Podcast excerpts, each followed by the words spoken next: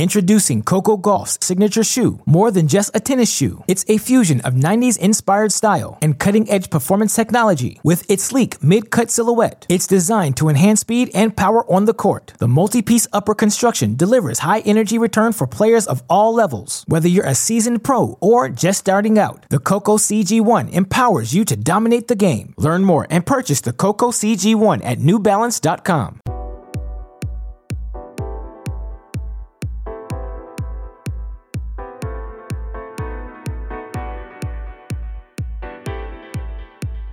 hello, welcome to the next episode of the Challenger 2 podcast. Honestly, we have so much stuff to talk about this week. Six challengers that happened, five that are going to be in the in the upcoming week. Uh, we were also both in Bratislava, where we met in real life for the first time. Although uh, perhaps you have yes. heard this story already, but we sort of met in 2019, even though we like we didn't know each other at the time. But we also uh, were both for uh, there for the Bratislava Challenger back then. Now we like met in real life, let's say. And yeah, and we're gonna have a lot of, uh, of course, a lot of extra stuff, a lot of interviews for you from from that venue. Uh, some are done by Jakub, some some by me. Uh, one is even, I think, uh, you know, sort of sort of together. Uh, and yeah, let's just let's just get uh, get to it. I think we yeah we we need to start in Bratislava, even though it's not the biggest challenger event we had this week. Yeah, we started in Bratislava where I, I had a great time throughout the week with you. It was it was very fun. Uh, and in the end, it was won by Marton Fucsovics in the first all Hungarian final on the Challenger Tour ever, beating Fabian Marozsan 6 2 6 4. His fifth Challenger title of his career, his first title at any level since 2018 when he won in Geneva. Uh, on his run, he beat Pokorny 7 6 6 love, Hanfmann 6 2 7 5, Marterer 6 4 6 1. Machac in a great semifinal that was 6 3 in the third uh, before beating Marozsan in that final. Up 12 spots, number 97, back in the top 100. What did you think of Fucsovics this week?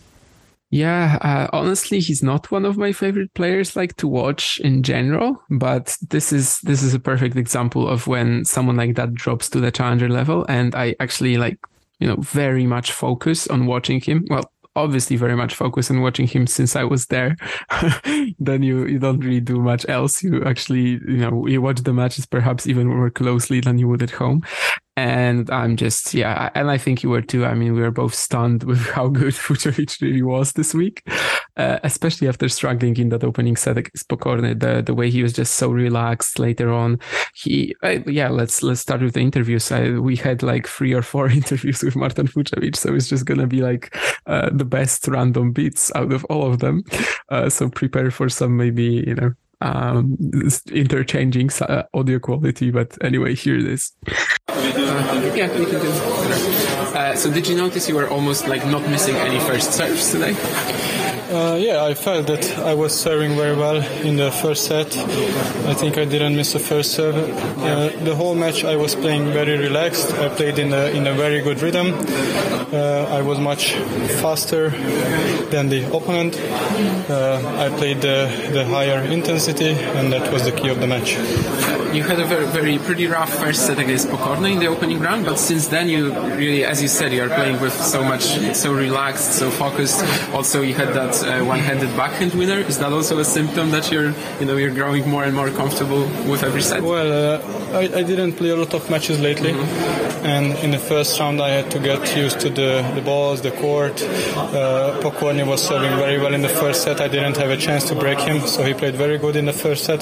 Second set, uh, I increased the level. He broke down a little bit, and uh, I, I, could win the match. After that, I got some confidence. I was practicing uh, a couple of days. I beat Hanfmann second round. It's a good win, more confidence, and now I played with full of confidence. And you're also signed up for two more challengers after this. Is like the big goal to return to the top 100 and not have to play Australian Open qualifying? Exactly. That's the that's the reason why I'm playing these these challenger tournaments. Hopefully, I can finish in the top 100 end of the year. Mm-hmm. Uh, your level seemed very very high today. Do you think it's possibly some of the best tennis you've played this season? Uh, yeah, it's possible. Um, as you can see, I can play on this level. Uh, that's why I was top top 50 for five years. Uh, I had a very bad year, uh, now I want to come back. I want to practice hard. I want to play like this. I can play like this if, if I want to and if I work hard. Uh,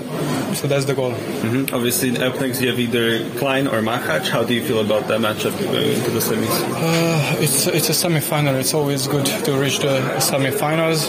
Anything can happen. The best four player uh, on the week can can make it. Uh, if I'm playing like this, if I'm serving like this, uh, I have a lot of chance to win. But I know the guys; they are younger guys. They will fight until the end. Um, but I'm looking forward to play a good match. Great, thank you. Thank you. All right, congratulations. How does it feel to lift a trophy after such a long time? I believe Geneva 2018 was your last one. Uh, exactly, uh, that was four years ago. Uh, it was a really good feeling to to to finish the week as the winner. Uh, I played really good this week. Uh, I was this was my goal to to finish in top 100 end of the year, and with this with this result, I think I, I secured my place. So I'm, I'm very happy. Mm-hmm. Yeah. So, so you have so you're back in the top 100 now. Uh, 97. Do you still plan to play Helsinki and Andria? Uh, I will I will think about it. Mm-hmm. Uh, and a little bit about uh, Marozsan. He's he's part of a strong Hungarian generation coming through at the moment. How do you feel about the place where Hungarian tennis is at the moment? Uh, I think we have a couple of good players. Uh, Piros, Valkusz, Marozsan. For the moment, I'm first, Marozsan second, Piros third, Valkusz fourth. Uh, I think Fabi has a very good future. Fabian, uh, if he continues like, like this, uh, he will be top 100 soon. He's, I know that he's a very uh, hard worker, very humble guy. Uh, he's a, he, he, he can be a good example for the for the younger guys as well. Mm-hmm. And it was the first All Hungarian Challenger final ever in history. How much does that mean to you and your country? Uh, course, it means a lot. Uh, it was it was a very strange strange situation for myself as well because. Uh, I don't know when was the last time I played against a Hungarian player on the tour maybe in 2015 or 16 against Balázs on a challenger a long time ago. So for me, it's it's a very very strange situation, and it was tough to handle it. But I was focusing on myself. Great, thank you very much and yeah, uh, he he talks about it, uh, it uh, about the fact that he was so you know growing with uh, even getting even more more in confidence as he as he went through the week, the way he was more relaxed, and you could totally see it. He was so just free flowing, aggressive. I I think I talked about it on Twitter today already, but I think with a game like his that's not really based around a big weapon, it sometimes can be hard to show how exceptional you are when you decline, like even ever so slightly, uh, it, it can just be hard to impose yourself so much on lower ranked players. But Fucsovics just did that. I mean, the, the performances he had against Hanfmann, against Marterer, especially perhaps uh, these 23 first serves in a row in the in the opening set against Marterer, uh, it was really something else. And from yeah, from a guy whose style is again like not it's even pretty hard to describe. Uh, to to show him just have to to have him just have that very very clear edge. It was very eye opening, reassuring about his potential for me, and like you know just just what an insane tennis player this guy is. Yeah, yeah. I remember you saying in the first set against Pokorny that it was funny how uh, he looked so ordinary against Pokorny yeah. and how he look above Pokorny's level at all. And then he just absolutely blew everyone else out of the water. It was insane. Uh, the way that he dog walked Marterer uh, in that quarterfinal was wild to me. He dominated him throughout, uh, as you said, 23 straight first serves in that first set uh, looked just so much better in every single rally, so much faster, so much more explosive. Uh, and that carried on throughout the week. The of course, that second set, a uh, bit of a blip. Machac fighting back very well. It was one of the best uh, matches of the week, for sure. Um, ultimately, in the final, there wasn't much competition in it. Marozsan, I think, was very nervous to start it. Uh, and then Fucsovics just sort of never really let up, never really let Marozsan take control at any point. Uh, yeah, uh, up 12 spots back in the top 100, which he said throughout the week, every single interview, that was his goal. Uh, I asked him after the final if he was going to play Helsinki and Andria. He said that he will see. Uh, I would count on him uh, showing up to play those events, but yeah, we'll, we'll see what the situation is with him for next week. Um, but yeah, I, I feel like great player. He really showed his level. Great champion as well.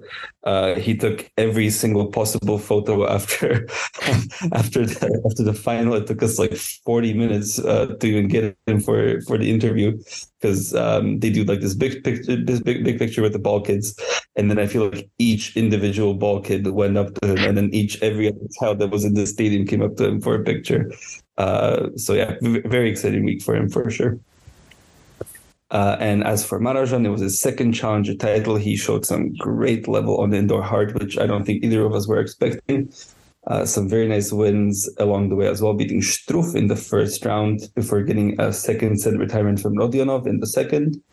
Uh, took out Gombos in the quarterfinals, uh, beat Ilkel in the semis as well. He moves up 20 spots, number 172, his new career high ranking. What did you think of Marozsan this week? Yeah, I mean, d- despite a couple of decent indoor runs in the past, especially, of course, 2021 when he won a 25K or 15K, I can't remember, and then went to Bergamo semis. Uh, yeah, he still plays a super clay heavy schedule. And i guess we can uh, we can turn on the interview. This is also going to be you know some parts from from me some parts from jakub. So also prepare for some weird cuts in there. Most of your career you've played on clay. How comfortable are you on these courts? They seemed rapid today when you were playing. Uh, yeah maybe. I prefer uh, clay courts better than the, than the hard courts. Uh, this was a little bit slower than the than the other courts uh, but but this one court three is a little bit uh, faster than the center Court, so it was a little bit different than than on the practice. So we have to we have to know how to how to play on this surface. And lastly, I wanted to ask because there are two Hungarians that are of similar ranking to you, also of similar age. I'm talking of Piros and Valkusz, of course. And does it really help you to have these guys on tour with you, sort of share the same experiences? Uh, I think we we help each other. We are practicing together. Uh, we know really good each other. We are almost the same age as you told, uh, and I think it's a big help because we can we can help each other on the on the, on the tournaments as well. So yeah, it's it's helped a lot. I think. Thank you. You have Ilkel in the next round. Um, he beat Van Rijthoven today. You faced him in, in Bergamo uh, last season. How do you feel about going? Uh, going uh, how do you feel about that matchup going into tomorrow? Honestly, I don't know because I'm not thinking at the moment Yeah. about tomorrow. I know I played against him last year uh, in Bergamo. I lost against him in the semi-final. It was like I don't know, like four six in the third set. So I'm just looking forward. I just try to play my best game tomorrow, and, and I hope I can I can beat him. On the other end of the draw, you have a fellow Hungarian in Martin Fucsovics, who also reached the semifinals. Uh, I saw that you maybe caught a couple of games at the end of his match against Marterer. Uh, what are your thoughts on, on what what are your thoughts on his uh, results here? I mean, he's. I think he's a ATP player, not a challenger. Uh, yeah, he's ranking now 100 and, and something. He's he's going full to, to reach the, the Australian Open main draw. Um, in this tournament, he's playing so good. I think uh, he has a big chance to, to win this tournament. That's why he, he came here. Um, I think. I mean, I would be very happy if, if we can play the, the final together. So that's the plan now, I think. So yeah, uh, he's a good player, and we are trying to, to play a Hungarian final. Great, thank you. Uh, yeah. And uh, even despite the fact that he had a couple of decent indoor runs in the past, he de- we definitely didn't look at him as a potential winner, especially with that sort of draw. You know, the, the strength of the field: Struff, Rodionov, Gombos, Ilkel. Ilkel, by the way, who beat him in Bergamo in 2021 in his previous indoor hard semifinal. Uh, but yeah, he, he showed uh, you know, he played so well behind his serve. He he definitely showed a very high level of like you know be, being comfortable on the surface. He's usually should you know he shouldn't be really that used to.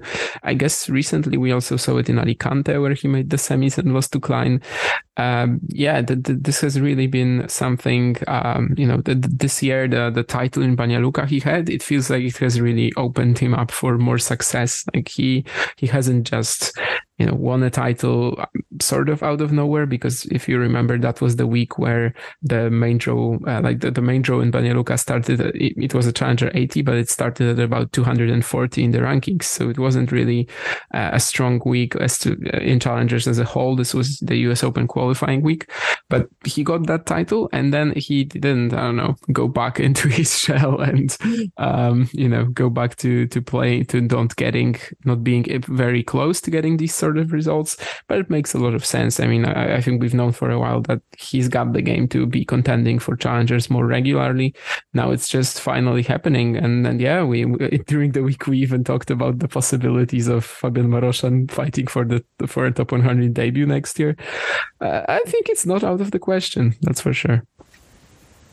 Yeah, I mean, Fucsovics doesn't think it's out of the question either, as as he said mm-hmm. after the final. Uh, he he's tipping Marozsan as as a potential top 100 player next season. Um, and yeah, th- this week he he showed us why. I think on on the challenger level, we we've uh, so obviously we had Bergamo semis last year, but uh, these ones I think were a little bit next level with with Gombos and, and Ilkel and Struff, even though it was on that outside court, which was a bit more sort of e- even evened it out between the players. Um, but yeah, it makes me very optimistic about him going into next season, uh, as he can, you know, he can earn points year round with if he plays like this on indoor hard. And we can go over to our semifinalists, started with Cem Ilkel, uh, who had a tough run already from this from the qualifying, uh, beating Istomin and Sachko. Uh, then he took out Zizou Bergs uh, in a funky match in the first round, uh, winning it 6 1 in the third. Then, probably in my favorite match of the week, he beat Marchenko. Uh, six three in the third. That was that was a wild match. Beat Tim van Rijthoven, who who didn't have the best week. Second semifinal in three weeks. What did you think of Ilkel? Yeah, we've talked a lot about him during the week because, well, as you said uh, a, a, second ago, uh, court number three was generally so much faster than center. Um, one player, uh, I think Marozsan, right? Didn't no, no, no, it wasn't Marozsan. Who was it that didn't agree? Ilkel, Ilkel it was Ilkel, right? Il- Ilkel said that's was yeah, yeah. faster than, than, the outside court, like a lot faster, which is not what you would have thought visually, which is not what anyone else said throughout the week. It yeah. was a very weird situation. and it kind of showed in his game because honestly, he was playing Marchenko and Bergs. Uh, everyone on this, on, on court number three, the matches lasted like, I don't know, three sets, uh, an hour and a half. His went so long and he was actually mm. playing like a very, you know, just absorbing pace well, finding an opening eventually, even, even though he obviously has that huge forehand, pretty decent serve as well. But he was playing a pretty a pretty defensive game there and was working out somehow. Even though when you watched I know Marozsan Struff, which is a match that we mentioned a second ago, uh, it was just all serve plus one play really, and uh, it lasted just you know. Of, of course, Struff has a has a huge serve, but still Marchenko, Bergs, very aggressive guys, and Ilkel was just able to uh, somehow slowly work his way through them. He did the same to Van Rijthoven on center pretty much. I, I think at that point we sort of expected expected that there might be the, an upset there because Ilkel's level was just that good. Of course, a couple of uh, weeks ago, we talked about him in, when he was in Vilnius, um, you know, about the fact that he missed a lot of the, um, missed a lot of months this year because there was a sort of you know a tragedy in his family. His sister died in a car accident, uh, and yeah, and of course the the ranking that he has right now, so 400, 407 is of course just a big fat lie. I mean, it's uh, it's obvious why he has it. He hasn't played for I don't know even how many months this year, but you know it's uh, he, he, he, he, sort of played very sparingly. Yeah, he like showed up at Wimbledon, right? But between uh, let's say between uh, Tel Aviv, which was at the end of September, and Bangalore, so uh, the beginning of February, he only played uh, four non-Davis Cup matches and lost all of them. So basically, he didn't earn points between February and September, and yet right now he's able to do that in Vilnius. He's able to do that in Bratislava. You know, he's of course a challenger level player. He just wasn't able to to be on the court for for most of this season. Uh, yeah, so here's the here's the interview with Cem Ilkel, uh, which uh, which Jakub did after his quarterfinal win, I think, right? After against Van Rijthoven. Congratulations for the win. How did you feel out there Thank today? You. Well, after the top court, this one was so much faster, so I was trying to adapt to it. Um, Tim was serving unbelievable. I know he can play good on these surfaces, so I was trying. I was just trying to stay with him and get my chance on his serve, and I was lucky at the end. Mm-hmm. Uh, would you feel like this is your best win of the season so far? I mean, I've had some good wins, but yeah, it's up there with the other ones. Yeah. Mm-hmm. You obviously had the uh, final in Vilnius a yeah. couple of weeks ago. Uh, are you feeling like you're in very good form right now? Yeah, I'm not playing bad. I think I've been playing qualies, qualifying. That's why I played a lot of matches, and a lot of matches gives you confidence. So, I mean, when you play a lot of matches, you know what to do at 4 all, 40 all, 5 all. It's like everything gets automatic. So, yeah, I feel good out there. I'm looking forward to tomorrow. Mm-hmm. You had a very tough match against Marchenko yesterday. It was a bit of a wild one. You had a bit of an argument. Yeah. Do you feel like, uh, how does that edge sort of affect you in, in the match? Well, I get pumped when there's an argument, when there's the heat. I mean, we're all boys, so we like it. You know, we, we like getting in each other's faces. Mm-hmm. I noticed. I noticed something interesting on your service motion. You seem to hit your leg quite often when yes. you serve. Have you always done that? And does that not distract you at all when you're serving? Uh, well, it started two years ago. Uh, I know when I hit my leg, I need to take my racket up. So ah, that's, that's my technique right now, and it hurts, but I'm winning, so I cannot change it right now. Uh, next match, you could potentially face Norbert Gombos. Yeah. Uh, you beat him in Izmir in 2016. Do you remember that match? And how do you feel about going into the match potentially if, if he wins today? Yeah, we played in Turkey. It was my hometown, hometown, and it was my first challenger final after I beat him. Now it's his hometown, so we'll see what happens. First, he has to win today. He's gonna have a good match, and then we'll see what happens tomorrow. Mm-hmm. And finally, I wanted to ask you about there's there's changes coming to the Challenger Tour next season. It should be more money, more bigger yeah. event. How do you feel about it going into next year?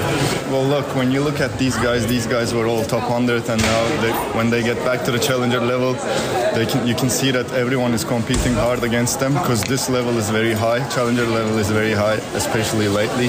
So obviously, I think these players um, they deserve more money, I think, and ATP is trying hard to get get us the money we need, and I think they're doing a great job. So yeah, we appreciate it. Great, thank you very much. Best of luck. Uh, yeah, and um, yeah, and I mean, in, in, the rankings, he moves up to 340 now. So obviously, this week was very, very big for him.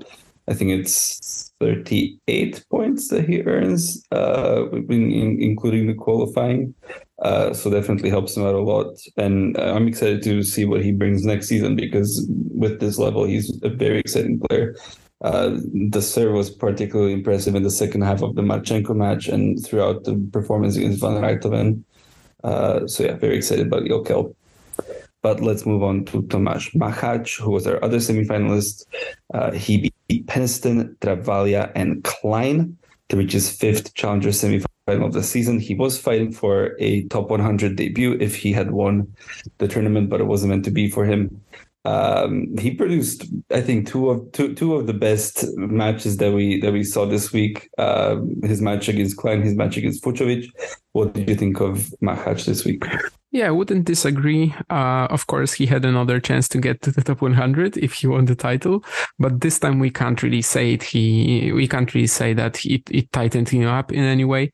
Uh, it definitely uh, it definitely didn't feel that way. It wasn't the Machac that we saw in matches against Briand, against Rehberg, against Duras. By the way, did I? Yeah, this was definitely not the not another case of Machac choking because he had a top 100 debut in his sights. That wasn't it at all. Uh, he was basically like he, he played on the uh, the court court number three, I think, against Travaglia. He played on center against Peniston, on center against Klein. He was great in both conditions, and his serve was firing, which against Travaglia at first I thought, you know, it was because of the court, but later on, it it it, it clearly showed that uh, that wasn't you know an accident in any way. Uh, against Klein, there was like basically no difference in their serving, which is huge in a matchup like this for him, because you'd feel like that that's one of the that's one of Klein's advantages potentially, you know, going going into the match. So um, yeah, he he beat Klein again after after also taking him out in 2020 in Bratislava, and you can see why. Yeah, it came up short against Fucsovics, but definitely a huge week for uh, for the Czech. And even if he hasn't landed that top 100 spot yet, uh, there's you know after this there's some uh, there's definitely some hopes that we he can still do it this year because yeah that that that just wasn't the the Machac that lost three consecutive matches against players outside the top 350 or something. He was actually back to you know what what he accustomed us to most of the year Mm-hmm. And we can talk about a couple of the core finalists, starting with Lukasz Klein. We just spoke about him a bit. Uh, on his run this week, he beat Medjedovic 6 3 6 2, served very well throughout that match, uh, as he often tends to do. Uh, then he also beat Kovalik in their first uh, meeting also in straight sets. Uh, he came very close uh, against Machac, but ultimately it, it, it, wasn't his match. The calls were a bit funky, but I think it, it eventually evened out over the course of the match. Um, yeah, what did you think of Klein this week? Yeah, maybe maybe we'll this time not to forget it. we'll start with the interview. Uh, so you've often done well in this tournament in the past, uh, even when you weren't really playing like challengers full time yet. How much do you enjoy coming back here? Yeah, I really enjoy it because yeah, it's the it's the home side. I mean, I practice here and and I I know all the things, all the surfaces, uh, facility, everything. So yeah, I enjoy it all. Of course. Uh, there are uh, Slovak fans, so it's really nice to play in front of people and uh, know that they cheer for you. And yeah, that's what I enjoy. At the end of last year, you had this injury that forced you off the court for a really long time. So, taking that into consideration, how do you feel about this season as a whole for you? Because it's been the best of your career. Yeah, I'm very, very, very surprised.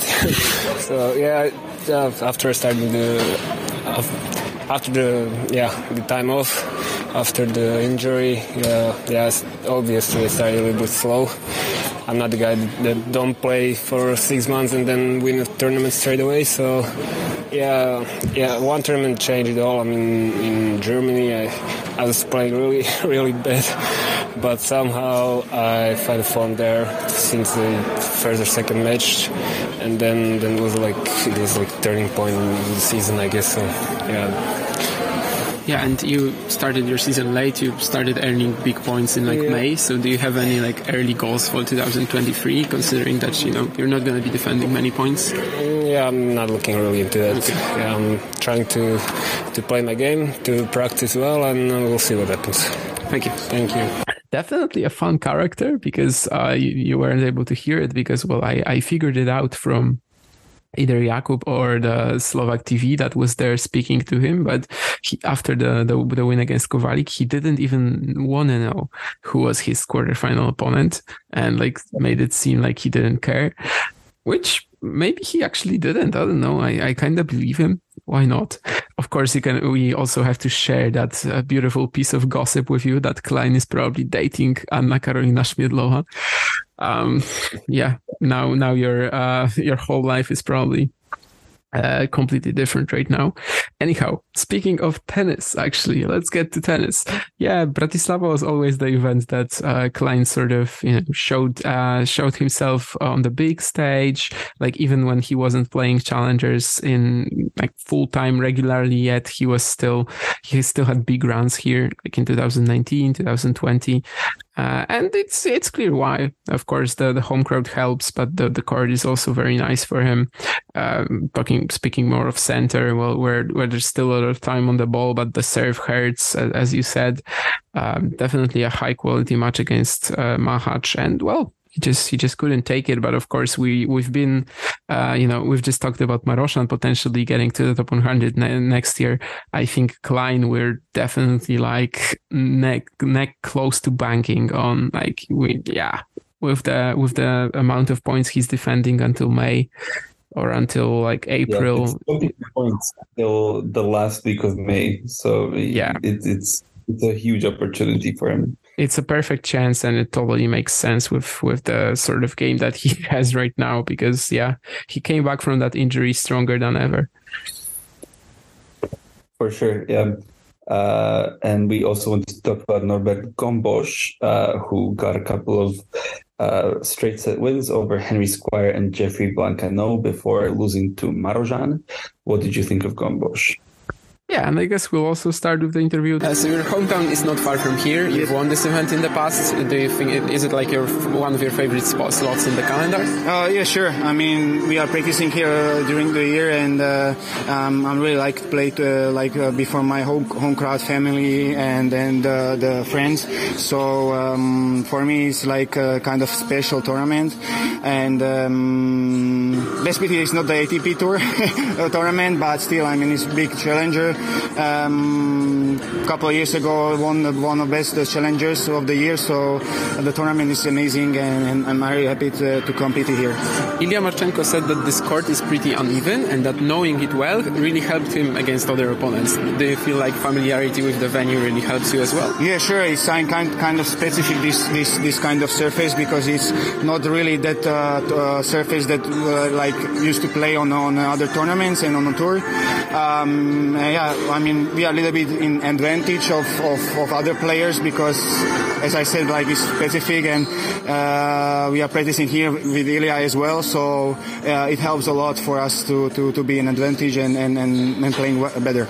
You're still signed up for a couple more challengers. I think if I, if I understood correctly, you even said that you might play free. Mm-hmm. Uh, are you determined to chase that top 100 finish and then Australian Open main draw spot? Is mm-hmm. that the reason? Yeah, yeah, of course. This is my, my main goal to, to, to uh, getting back in the top 100 because it's, it's different to play main draw in Australia or qualifying because qualifying even this is really hard uh, these days and um, yeah it's, it's, my main goal to, to reach it. Uh, I will see I have something like a little bit um, uh, like um, small injury but but it's not nothing serious so I can play with it. Um, I will I will decide later how, how I play here and in the next tournament in Helsinki. And uh, I will decide if I play Andria or, or not. Mm, we'll see. And you said qualifying is very hard these days for slams, but this year you went undefeated. You went 9 0. is it like the brightest spot in, of your season? Is it the best achievement you've had this yeah, year? Yeah, of course. I mean, as I said, the qualifying is really hard, really, really tough one. And I, I qualified on all, all of the Grand Slams what I played. I didn't play uh, Wimby because there, there wasn't points. And that was the reason why I didn't play. And um, yeah, it was like the um, like kind of um, nice nice uh, um, spot of my uh, season um, by far. But um, it's a little bit pity that I didn't um, reach like like uh, better like better on on, on the main draw. But still, uh, if I, I qualified, and it's a really good opportunity to to, to play with the with the best players. Thank you. Yeah, thank you. Yes, uh, Norbert Gombos. Uh, apparently, he has some sort of a shoulder injury, which he's playing through. And yeah, it, this year is probably the, the first time that I'm really like paying a lot of attention to how many players are actually like playing and very focus focusing very much on you know getting to the Australian Open, getting to the top 100 before the end of the year, and it's it's really all because of the Australian Open as well and and yeah, it, and it makes uh, makes guys like Gombos sign up for free challengers in November, and yeah, he he's gonna try to do it. it was funny because he said that Grand Slam qualifying is so hard these days, but you know he he went unbeaten in it in, in 2021. But of course, everyone wants to be in the main draw already, and not have to not have to play through the qualies, even if he uh, does well in them. And yeah, when it comes to the tennis, I think it was a very standard Norbert Gombos week. I don't think he was really ever like playing something incredible, but um, yeah, certainly was uh, quite fun to watch live, which I don't think I had the chance to do before. Uh, I'd have to check, but I don't think I saw him live before. Also, uh, you know, I from from just watching his tennis, I thought that maybe he was like I don't know, had a bit of a harsh personality that he's gonna be, um, you know, he's not gonna be very pleasant to talk to, but actually it turned out that uh, it's completely the other way around. Uh, Jakub even told me that he's like the most universally liked Slovak player, and you can he, you can see he's why. like the nicest guy in, in Slovak tennis, I think, yeah. out of out of all the players that we've had over the past I don't know decade or what. Yeah, uh, and it, and it totally showed when when I talked to him, and and I think you could probably even hear it on the recording. All right. Someone else we wanted to talk about was who else we want to talk about? Hanfmann. Yes, Yannick Hanfmann. Uh, he beat Jakub Menšík in the first round, 6-3, 6-4. Lost to Fucsovics in the second round. Uh, tried to give his racket to a ball girl at one point. She like took a swing with it. He took it back. he, changed his mind. Uh, but yeah, we, we have a pretty nice interview with him, which I thought was worth including. First of all, congrats on the win. Um, what did you expect from Menšík going into the match? Obviously, he's a young player. I'm not sure if you've seen him before. Uh, what, what, did you sort of think of him going into the match and then once you played him? Um, I didn't think too much about him. I mean, I know he had good results in the juniors, and I feel like if you if you get to this level, a lot of players can play good, and especially the juniors. I mean, we have Rune, who is 19 and winning Paris Masters, so I think you have to respect every opponent, and I did that with him today. And I think, yeah, it was it was three and four, not an easy match for me. I'm happy to get the win, and yeah, young player, um, he's good, but uh, I think I showed a little bit maybe more experience today. Yeah, you had that very tough game, three match points. Obviously, he wins the game. What's the mindset then going into the next game, trying to serve it out? I mean, yeah, it's not easy because I thought uh, he I played good in that game and he served unbelievable. So uh, hats off to him. He yeah he made it tough for me, and then I think uh, the key for me was to serve well, and I just tried to take time before my serve, and uh, and, and, and that worked well. I think I only had one second serve in the, in the last game, so that's uh, always good indoor indoor hard court tennis there. Mm-hmm. Yeah, you actually had a hard time on indoors last season. Um, so what made you decide to come to the European indoor season as opposed to continuing in South America when you won the well made the Rio final? Um, actually, it was a little bit also the decision that uh, I was maybe nominated for Davis Cup. In the end, I got nominated for Davis Cup, and uh, I think if the team coach wouldn't have told me that I might be in consideration, yeah. then I would have played on clay uh, mm-hmm. for the rest of the season. But I mean, yeah, I played two good weeks now in Italy, and, and here another second round at least. So I'm, uh, I'm starting to pick up a little bit on my hard court game.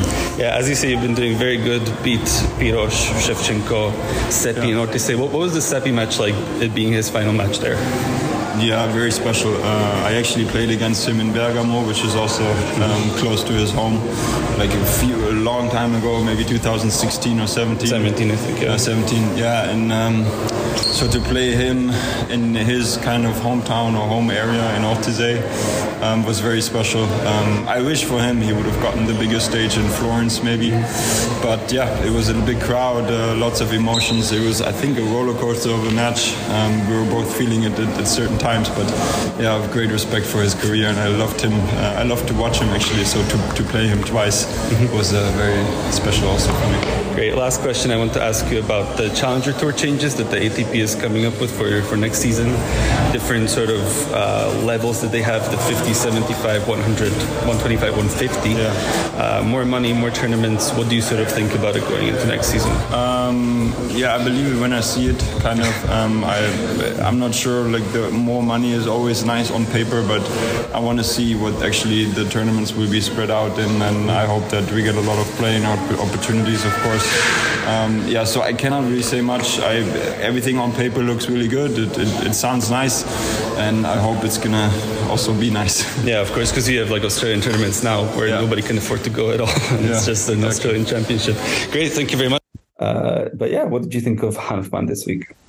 Yeah. Um, I didn't see the Menšík match, so I only watched him against Fucsovics, which I, I honestly think he couldn't really do much more in that my in in that performance. I mean, just just given how well the Hungarian was playing, I think at some points Fucsovics was even too relaxed. Like the frontal tweener that he attempted, like he he got casual, and that's why the the second set sort of uh, started going. Maybe you know we thought maybe there was going to be a decider, um, but yeah, still uh, Hanfmann. Uh, I just don't think he could have done much more against this version of Fucsovics. Although in the in the opening set he was clearly a bit out of sorts as well. I think that set and a half, the the, the first set and a half of the second was along with the um, whole Martyr match probably the the strongest tennis that Fucsovics played throughout the week, and that that really says something because he was incredible. So yeah, I think in a way, Hanfmann was simply unlucky. You know, probably in the in another part of the draw he he could have gone further. And uh, we also should mention Viktor Durasovic, who I mean, I, I don't know how it even works with him, but whenever I get to watch him, especially live, he's just, you know, he, he stands out from the crowd really. Just in terms of pure ball striking ability against Van Rijthoven, I would say that for most of the match, he was the better player. And yet again, uh, you know, probably the story of his career. He he's just sort of not able to uh, give his hundred percent in the most important moments, and that's that's what happened against the Dutchman. Um, in f- there's like a, f- a bit of a fun fact about me is that Viktor Durasovic was the first player I ever interviewed, but not in like not not in person uh, through through text. And I remember it was it was related to ATP Cup 2020, and I remember him saying that like he's not afraid of the of the guys he's going to play because he you know he's practiced with top 100 players before, and he knows that his level is like super close to them. That he just cannot really bring it, uh, you know, week in week out on every to every single match in every single game. And I, I, remember not really knowing much about Durasovic's game. I mean, I, I, I would, I, I'm not going to say that I didn't believe him, but like that statement didn't mean much to me. But now we're here two and a half years later. I think uh, he hasn't really made that, that much progress in terms of rankings since. I think he might even be ranked lower than when I talked to him back then. Uh, but yeah, now I've watched uh, two and a half years of uh, more of challenger tennis. I've watched, I don't know, Viktor Durasovic probably like 20 more times. And I totally agree with him. I think he, he certainly should be fighting for challenger's title more. And he, he's showed, he's shown that again this week. Yeah. And I feel like we, we can include the interview uh, here that I did uh, with him after yeah. his win against Pera.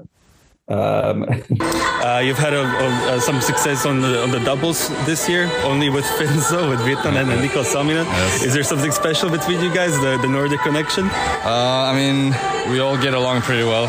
I'd say so. Uh, especially me and Patrick, we we know uh, we know each other from the junior days, and uh, Otto I've gotten to know I think this year uh, better, uh, and so now we are also quite good friends. Mm-hmm. I'd say, and uh, you know, I just uh, I just enjoy playing with them really. So, and I think they do also with me. So, you know, that's probably a big part of why we've had such success. On the singles end, you, you, you recently reached the semifinals in Vilnius. How would you sort of uh, assess your season overall? Uh, I mean, overall in singles, it's been it's been rocky. Like some sometimes I've had some good wins, and uh, you know, uh, gone a few extra rounds on the challenger level, but uh, you know, it's uh, it's been like that uh, for many seasons uh, throughout my career. So uh, it's been nice to have a little success in doubles also, especially when I was struggling a little bit and still thinking about what to do with the career. But now that things are at least you know you can always try doubles as well. And uh, for the moment also i'm playing i'd say pretty decent in singles too. So i'm uh, i'm just trying to give myself as many chances as i can. Mm-hmm. you've gone very challenger heavy this season on the scheduling. I, I think you only had one itf mm-hmm. uh, are you happy with that decision looking back on it? Yeah i think so. Um, you know, a lot of players they go down a level because they want to, you know, try to perhaps win some points, and uh, you know, but uh, it's uh, it's equally difficult because uh, the conditions are different. It's not as nice to play ITF as it is to play challengers, and uh, there's you know all sorts of players that are super hungry, and you have to really fight your way through to get those points if you want them as well. But but you know, I, I think that a lot of the times on the challenger tour, I've been playing a good level, but you know, just a few details have been uh, not there, and you know that's why maybe you lose some close matches sometimes. And so then also I started to do well in doubles, and then I just figured it's also a little bit financially better to stay challengers because you get the hotel paid and the prize money is a little better. Mm-hmm. Uh, there's a lot of changes coming to the Challenger Tour next season. It should be more money, It should be more bigger events. How do you feel about that going into next season? I, I think that's probably going to be nice for a lot of guys. Uh, hopefully, it will be nice for me too, with a ranking of a little slightly lower on than the, than what the cut is usually at the challenger level. So, but we'll see. It's going to be exciting. Uh, but yeah, he, he, it's it's very interesting to hear that, that, that he was so optimistic because I almost got this uh, feeling from him that he was a little bit I don't know like not not fed up, but jaded. Maybe, I don't know. yeah, j- jaded perhaps because uh, you know at, at, one point he sort of said like. Um, I'm just trying to like give, like give myself as many chances as I can to try and break through. Uh, when when I when I asked him about playing ATP Cup, he sort of said, "Oh, it's it's good to face these guys because they expose you and it gives you a chance to improve."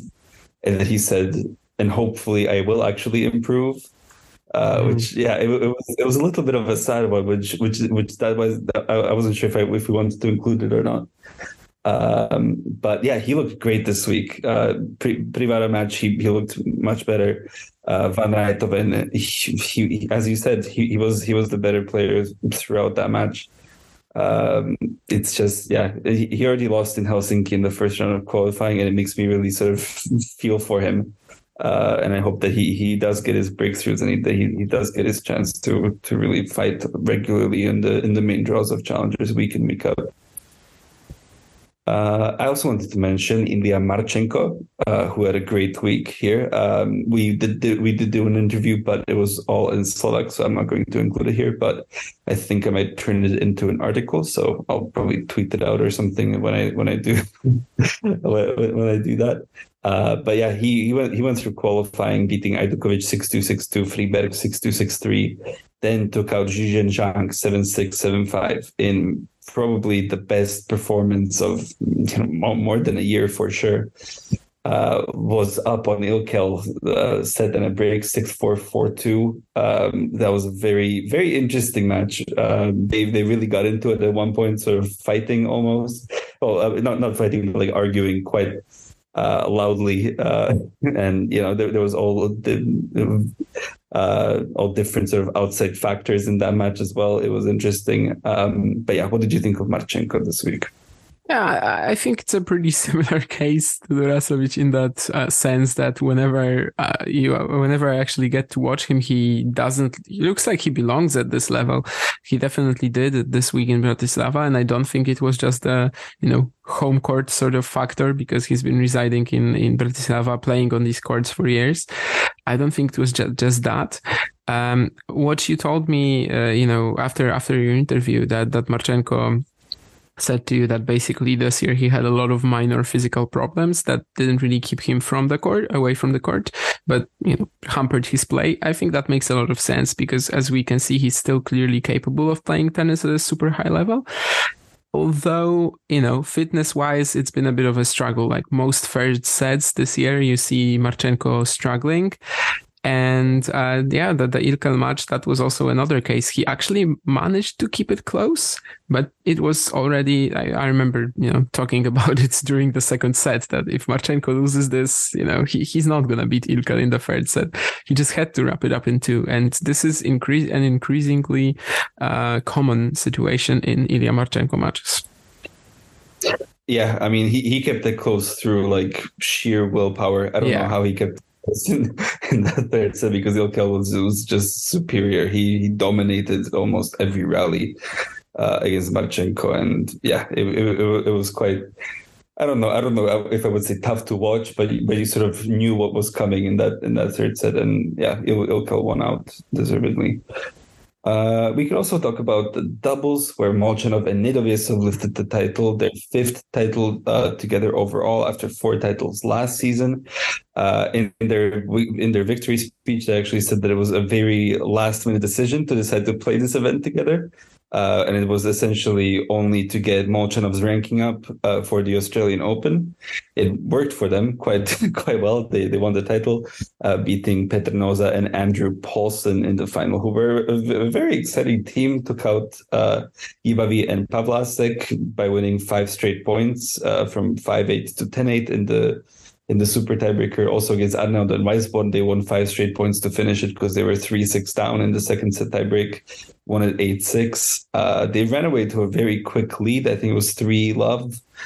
Uh, through like two deciding point uh, breaks, um, kept it close throughout, but Molchanov and Nedovyesov were superior doubles players on that court, I think. Yeah, because Nozan, Nouza and Paulson played all their matches on court number three, right? Before the final. Yeah, yeah we, we were sort of laughing about it. And honestly, Ilka doesn't know what he's talking about. I'm sorry, but it was clearly, clearly so much different. And and yeah, it, it, it sweet, you know, it sweeted them, but it's i'm not saying that if they were playing on center they wouldn't have made it because they're really a, a very decent double pairing and sort of like Nomolchanov Nedovyesov I also made the decision to go to Bratislava like you know on a pretty short notice. And I also I also don't regret it that's for sure.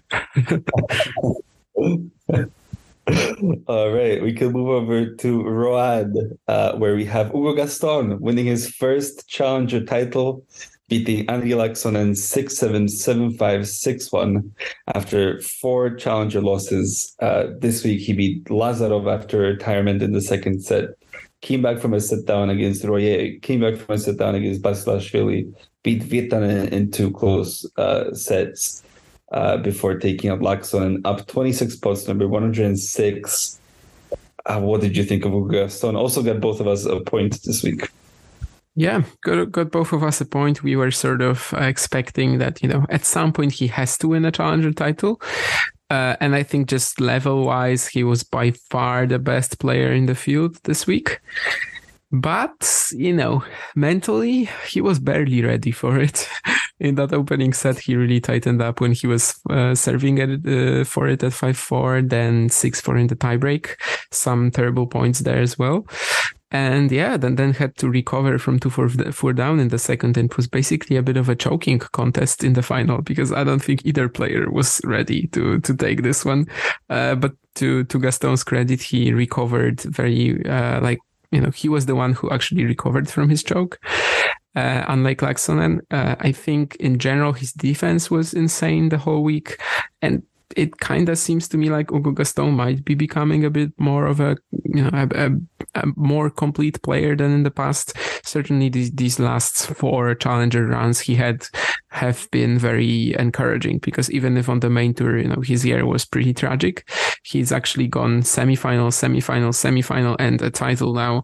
And all these losses were also like, like nothing embarrassing in there. He lost to Pospisil Barreren team. So uh, certainly a, a, very good display of strength from Hugo Gaston in the in these uh, indoor French, I think all French challengers.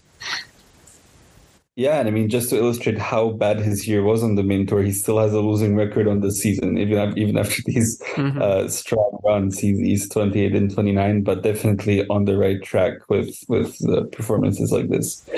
As for Laaksonen, it was his tenth Challenger final. Uh, he started by coming back from a sit down against Bellier to win seven five in the third also was a set down to Verdasco, who had to retire in the third set, uh, beat Van Assche in straight sets in the quarterfinals, beat Popyrin 6 4 in the third. Laaksonen moves up 27 spots number 155. What did you think of him here? Yeah, uh, this, you know, combined with the Hamburg final, this is definitely the best patch Laaksonen has had all year. Just like Gaston, he's had a terrible season and was very down on confidence. Like the the interview that you said with Durasovic, that he you left it sort of feeling sad for him. Uh, this is what I had in Braunschweig with Laaksonen. Like you could just hear how desperate he was to to to do something, to have some result, desperate for some help. Uh, and uh, yeah, that that sort of made me also like just just feel incredibly compassionate towards him there. Uh, then he had that retirement against Richard in the final, which didn't make me uh, feel any compassion for him uh, uh whatsoever. But yeah, of course, together with Hamburg, this this is uh, the sort of form that Laaksonen has shown in in uh, years, you know, be, before 2022. Uh, of course, it's nice to see him um, getting such good displays. That when the forehand is firing, he's an excellent player, of course. And yeah, uh, as I said before, I just don't think he was ready to win this title, and he he he went four two up in the second and was just tragic towards the end. Only won one game since uh, since leading four by a set and four two in the second. And we move on to our semi-finalists in Rouen, uh, starting with Otto Virtanen, who after a very strong title last week continued his good form this week in Rouen, beating Hugo Grenier in straight set uh, in straight sets. Also beat Blanchet, took out Kotov, put together a 10-match win streak before he lost to Gaston his for his fourth challenger semi-final. What did you think of Otto Virtanen here? Yeah, he, huge for him after Bergamo, of course. Uh, yeah, beating Grenier, Blanchet, Kotov. Blanchet, of course, the, the weakest win, but still uh, is just insane. Again, I think uh, what's what's really important is that his game showed so much, like so much regulation, so much control, than so much more control than it's. We, you know, we usually think of him as a bit of like a you know, hyper aggressive player who can only really serve and then try to finish points at the net. But that's not really what Otto Virtanen has been doing in Bergamo and Rouen. He he's really showing a more complete side to his tennis, and that's what can actually make him uh, go huge in this sport. Yeah, definitely very encouraging. He he's also improving his ranking quite well, so we're not going to see him in uh, challenger qualifying next season. I don't think now that he's in the 180s. Uh, we will we will see him in slam qualifying, which I think will be very exciting for for next season. Uh, our other semi-finalist, Alexei Popyrin, had a very uh, different journey before this tournament compared to Virtanen. He entered on a five-match uh, losing streak uh, got his first wins since the US Open here. Uh, he started with a win over Vatutin, 6 2 6 love. Also took out Kachmazov. Came back from a set down against Fils to win 5 7 7 5 6 4, reaching his fourth challenger semifinal. What did you think of Popyrin here? Uh, yeah, I think recently Popyrin was on a bit of a losing streak, but most of these matches, of course, were on the main tour. Uh, I think he played, yeah, he lost to Nakagawa in Seoul, which was a pretty crazy upset. Uh, so, so yeah, he definitely needed uh, a run like that. Uh, beat Arthur Fils in a in a pretty high quality quarter final there as well, and and came close to making the final. Uh, I think that you know most of most of the year we've been used to him get, getting deep runs in challengers and yeah clearly it's just a matter of uh, you know playing at at a level that's a little above his and yeah when he comes back to the challenger tour he's actually then making deep runs yeah, and it, uh, yeah, it, it, wasn't just the Nakagawa loss. He also lost to Martinez in Tokyo. He lost to Munar indoors in Basel. So he was he was having yeah. a hard time uh, post US Open. But yeah, as you said, quite quite decent run here for Popyrin. We also had a couple of Frenchmen reach the the quarterfinals here. Luca Van Assche beat Kubler in a crazy match. Also, Arthur Fils, who already mentioned, reaching the quarterfinals. Any thoughts on these two Frenchmen and their runs here?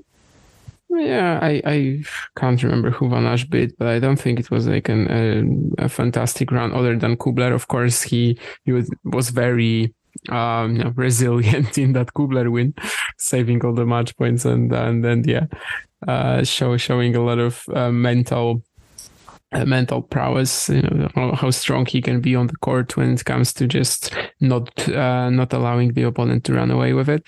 And yeah, Fils his fourth quarter final, and this time I think he actually should be pretty pleased with what he showed in that in that match. And he also had a crazy win in the in the opening round, coincidentally uh, finally it was Arthur Fils saving match points, not Arthur Fils blowing match points.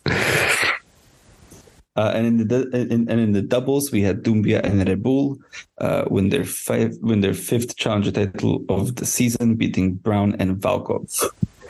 Uh, now we can move over to Knoxville, where Ben Shelton uh, got back to back titles uh, over Chris Eubanks uh, after last week, this time winning 6 3 1 6 7 6.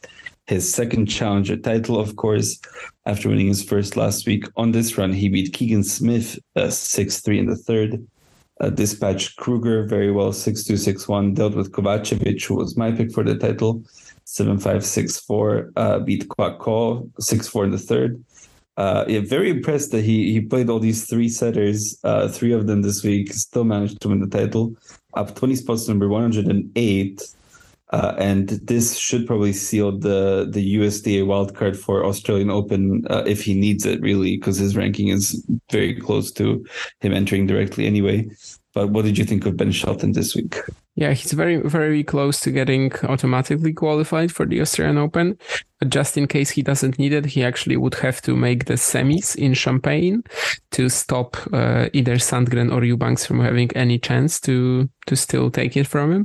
Sandgren and Eubanks can meet in round two, so it's basically just a question of whether one of them can win that that match and then win the title.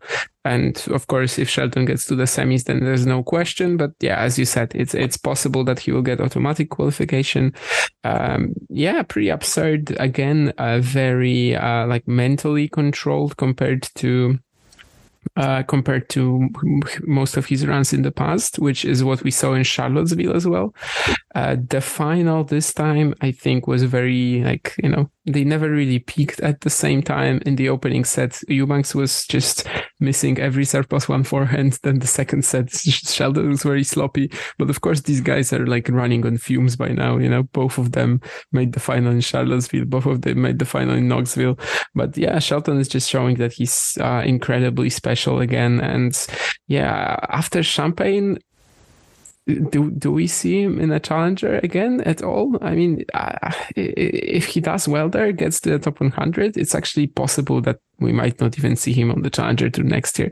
I mean, realistically, he will probably play once or twice at the beginning of the season, but but that's probably gonna be it. And yeah, it's very very likely that this is gonna be it for his whole career as well. So yeah, goodbye, Ben Shelton, I guess. And we, we will miss you. We will miss you. But of course, we will watch you on the Challenger Tour as well from time to on, on the ATP Tour as well. Yeah, I mean, it feels like every year there's a new American that comes up. If if not, yeah, a little Brooksby. bit out of nowhere. Brooksby last season. Nakashima also sort of mm-hmm. graduated the Challenger Tour last season.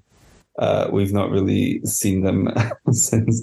Shelton might be the guy because what his game is is insane to watch. It's it's really impressive. Uh, as for Chris Eubanks, he, he did his best this week, but once again he was thwarted uh, by Shelton. His sixth challenger final. This was on his run this week. He beat Alvarez Varona, Strong Kirchheimer, uh, Lukas Gerch, uh, beat your pick, Michael Mmoh, 6 2 in the third in the semis. He actually drops nine spots, number 129, because he was defending a title here. Uh, but what were your thoughts on Eubanks this week? Yeah, I think especially compared with that Charlottesville uh, final, this has been super impressive in how he's approaching the net a lot, which is a bit of a new factor in his game. It's not completely new, of course, but he's just much more comfortable there. He knows what to do. He plays great volleys, which uh, in the past wasn't always the case. It's certainly something that can take his game to uh, to the next level. He's also getting pretty close to like the top 100. Of course, not as close as Shelton, and like automatic qualification for the Australian Open is probably only possible if if he won Champaign which at this rate is probably impossible. Like, no, no, not, it's, it's unlikely given that, you know, his body, we'll see if it would hold up.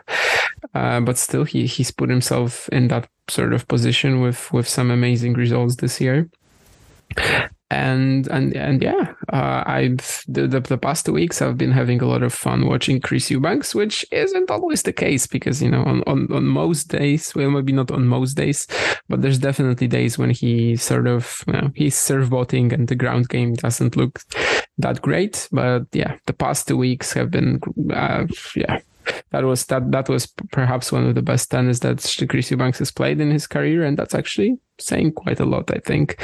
And yeah, he usually does well in these American indoor challengers as well. He he was actually the defending champion in Knoxville, of course.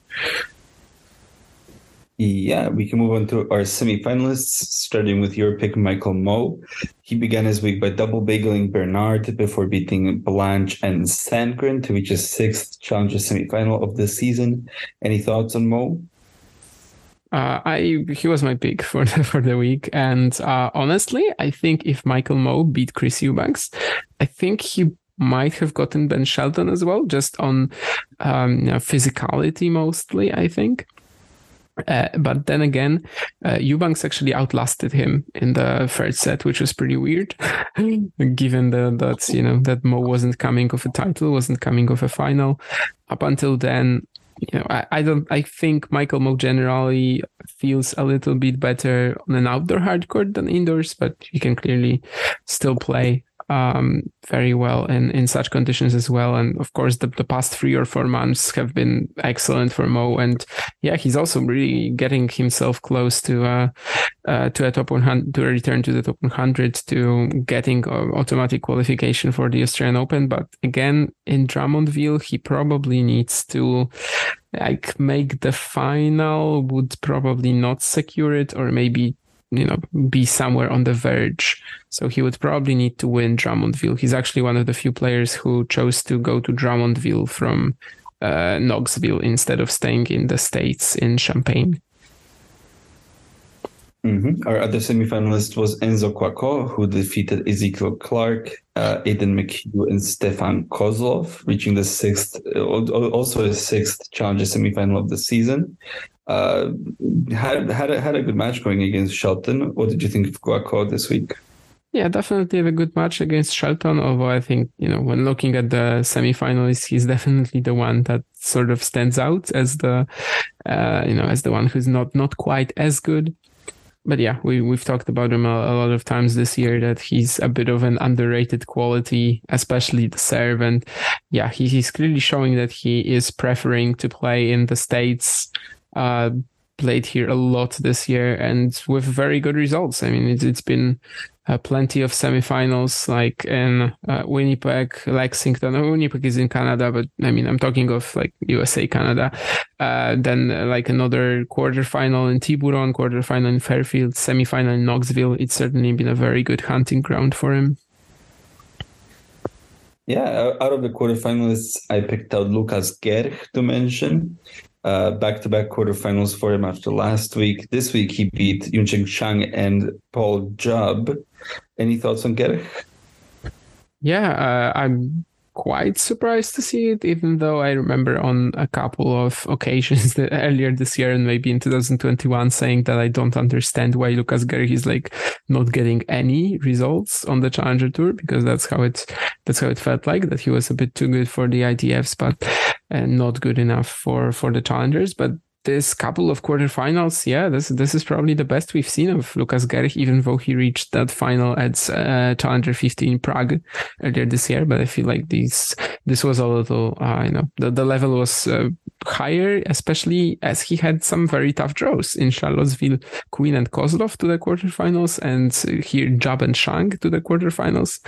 Uh, obviously, North American challengers tend to be a bit weaker than Europe than the European ones, but when you look at Gerch's paths to the quarterfinals in Charlottesville and Knoxville, and also the players that he actually played in the final eight, uh, you wouldn't really say that.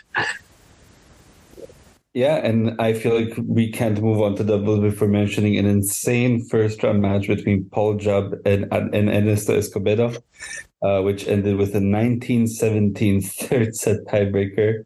Uh, Jubb saved uh, seven match points just in that super tiebreak. That not super tiebreak. Sorry, that's a regular tiebreak that just went super long. Um, yeah. Any any thoughts on that match at all? Uh, I did not see it. I think it was on Monday, right? Yeah, I think so. Yeah, so I think I was flying to to Bratislava there. Like I was probably on the plane or at the airport when this when this happened. Of course, I regret that that I wasn't able to see it. But yeah, uh, we rarely get something like this. 1917, but uh, the same week actually we had uh, 20. Um, what was it 21-19 i think tiebreaker second set between royer and Cazaux in Rouen qualifying so it's it's pretty funny that two things like that happened eh, during the same week uh, I, I I can't tell you anything about Escobedo and uh, Jubb, but in Royer Cazaux there was actually like, like there were plenty of rallies. It it really wasn't an Opelka Isner. I think this one could have been slightly more serve oriented, right? Yeah, and in the doubles, we had Hunter Reese and Tennys Sandgren uh, win the title. They reached the final here together in 2018 and lost. Uh, this time they beat Martin Damm and Mitchell Krueger uh, to win it. We can move over to Matsuyama, where we had a qualifier, Xiang Chong Ha. Sorry, Xiang Chen. Hold on. I'm so tired right now. All right. Seong Chan Hong uh, beating Tung Lin Wu 6 3 6 2 for the first challenger title. Uh, he started in qualifying, wins over Otsuka and Hazawa. Uh, in the main draw, he beat Mukund, Seth Darosic, Jason Jung, and Shintaro Mochizuki, which was his only set dropped all week. What did you think of uh, Hong here? Yeah, the former junior world number two suddenly getting results in, in professional tennis in, in seniors. Uh, we saw it in Busan when he, as a lucky loser, he beat Milman, he beat Yen Seong Chung, he beat Li Tu and lost to Albot. Uh, it was a crazy run. And he actually, like, even though the quality of the opposition was obviously worse here, he still managed to like completely destroy everyone but Mochizuki. Although with his playstyle, it's never going to be a distraction, but you know, he, he is uber consistent really. And, uh, yeah, I wonder if he can actually take it somewhere, somewhere else outside of Asia even though these runs were actually of pretty high quality. And yeah, I didn't, I didn't think he was uh, beating Tung Lin Wu in the final. I thought you were surely getting a point there, but Wu just wasn't able to stay consistent enough and, you know, pull off that explosive shot making of his. Uh, quite a shocking run by Hong because even like know, probably two months ago, if you told me he was going to get a challenger title this year, I would just laugh or maybe even ask who is Seong Chan Hong because before this year he had one uh, challenger main draw win. Yeah, it, it's it's a massive shock. He really ripped off some great wins here. Uh, probably the the the quickness of the matches give him a give him a bit of an edge over Wu mm. in the final with some longer ones. Uh, but either way, Hong uh, moves up 119 spots in the rankings to number 252, breaking the top 300. So this is huge for him going forward in his career. We will see him a lot more on the challengers for sure. As for Tung Lin Wu, it was his fifth challenger final, third this seaon. Uh, he beat Ryo Noguchi to start, came back from a 1 6 set down against Moriya to win 6 1 in the third. Won a very tight match against Uchida, 6 4 in the third, beat Nam Hwang Lee in straight sets in the semis. Uh, he moves up 23 spots, number 181. What did you think of Wu this week? Uh, yeah, he also had a couple of crazy, crazy matches this week. I mean, I'm saying also, but I, I, I'm, I'm not thinking of Hong. I'm thinking of what uh, Wu did uh, a week ago in uh, in that event where he lost to uh, Chris O'Connell and having a match point. Here he was two six one two one down against Moriya, I believe, and then four two down in the third against Kaichi Uchida. Uh, but yeah, when when when watching him, I, I, think in the semis, I was yeah, as I said, pretty sure that you were gonna get a point because it just looked very clean. Uh, earlier in the year, we saw him raise his first challenger title in, in Tallahassee, of course and it made a lot of sense for me that in this in this sort of weaker challenger field uh, uh, he would uh, he would probably come out on top uh, he's definitely quite a talented guy and you know has a game that's that maybe uh, you know, sounds like it would make more sense at this level than Hong for sure, and that's why uh, you know that's why I thought that he was getting that final. But yeah, that that was just uh, that wasn't a good performance at all, and that's why uh, you know even even though he made the finals, there is that sort of a you know a bit a bit of a dark edge, like something uh, something that we will remember from this week is Tung Lin Wu no, uh, he in that match against Hong, he looked like the guy who was playing in his first challenger final. That's basically what I'm saying. He he he didn't look like the guy who already had that experience behind him. And I guess you know he also lost 6-0, 6-2 to Kubler in Little Rock. Uh, so it was only really that that one final in Tallahassee that he that he was actually good in. Uh, although if I, if I remember correctly, Michael Mmoh also also didn't play that well.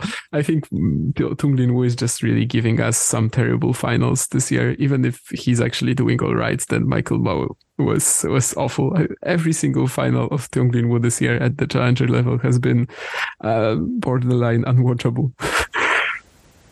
Yeah, I mean, I'm I'm still overall happy with the pick uh, and and where he went. Um, yeah, I'm I'm satisfied, even if he didn't bring home the point that I was so craving uh, in order to to equal the contest. Um, as for our semifinalists, we had Nam Hwan Lee uh, reaching the semifinal, beating Sugita, Matsuda, and Su his second challenger semi-final in his career after five ITF titles this season. What did you think of Lee this week? Introducing Coco Gauff's signature shoe, more than just a tennis shoe. It's a fusion of 90s inspired style and cutting edge performance technology with its sleek mid cut silhouette. It's designed to enhance speed and power on the court. The multi piece upper construction delivers high energy return for players of all levels. Whether you're a seasoned pro or just starting out, the Coco CG1 empowers you to dominate the game. Learn more and purchase the Coco CG1 at newbalance.com. Uh, yeah, now, now Hungly, we we had him uh, with that with that phenomenal run in uh, Nonthaburi, of course, when he when he made the final against Vacherot. Uh, then then he again had a couple of, of great ITF runs, which really seems like a level that he's far too good for at at the moment. Uh, but apparently he hasn't really like in the past month before Matsuyama he only played two matches lost both of them uh, so yeah uh, I, I guess uh, there were definitely some concerns about his form going forward, but he beat uh, Su, so our our champion from last week, and also someone who crushed him in an ITF final at the beginning of October. And yeah, I, I just don't think he really had a much of a chance against Wu when when Wu was playing well that's just uh, you know we we've seen Wu be very inconsistent this year, but when he's actually hitting well, you need to have a certain um, just a certain pace on the ball to try to stop him somehow, to try to derail him off of his rhythm, or maybe be an excellent defender. But yeah, Li, Li with his uh, yeah I, would say a pretty solid, if unspectacular game, was just unable to to respond to that sort of pressure. Yeah, our other semifinalist was Shintaro Mochizuki, making his first career challenger semifinal here.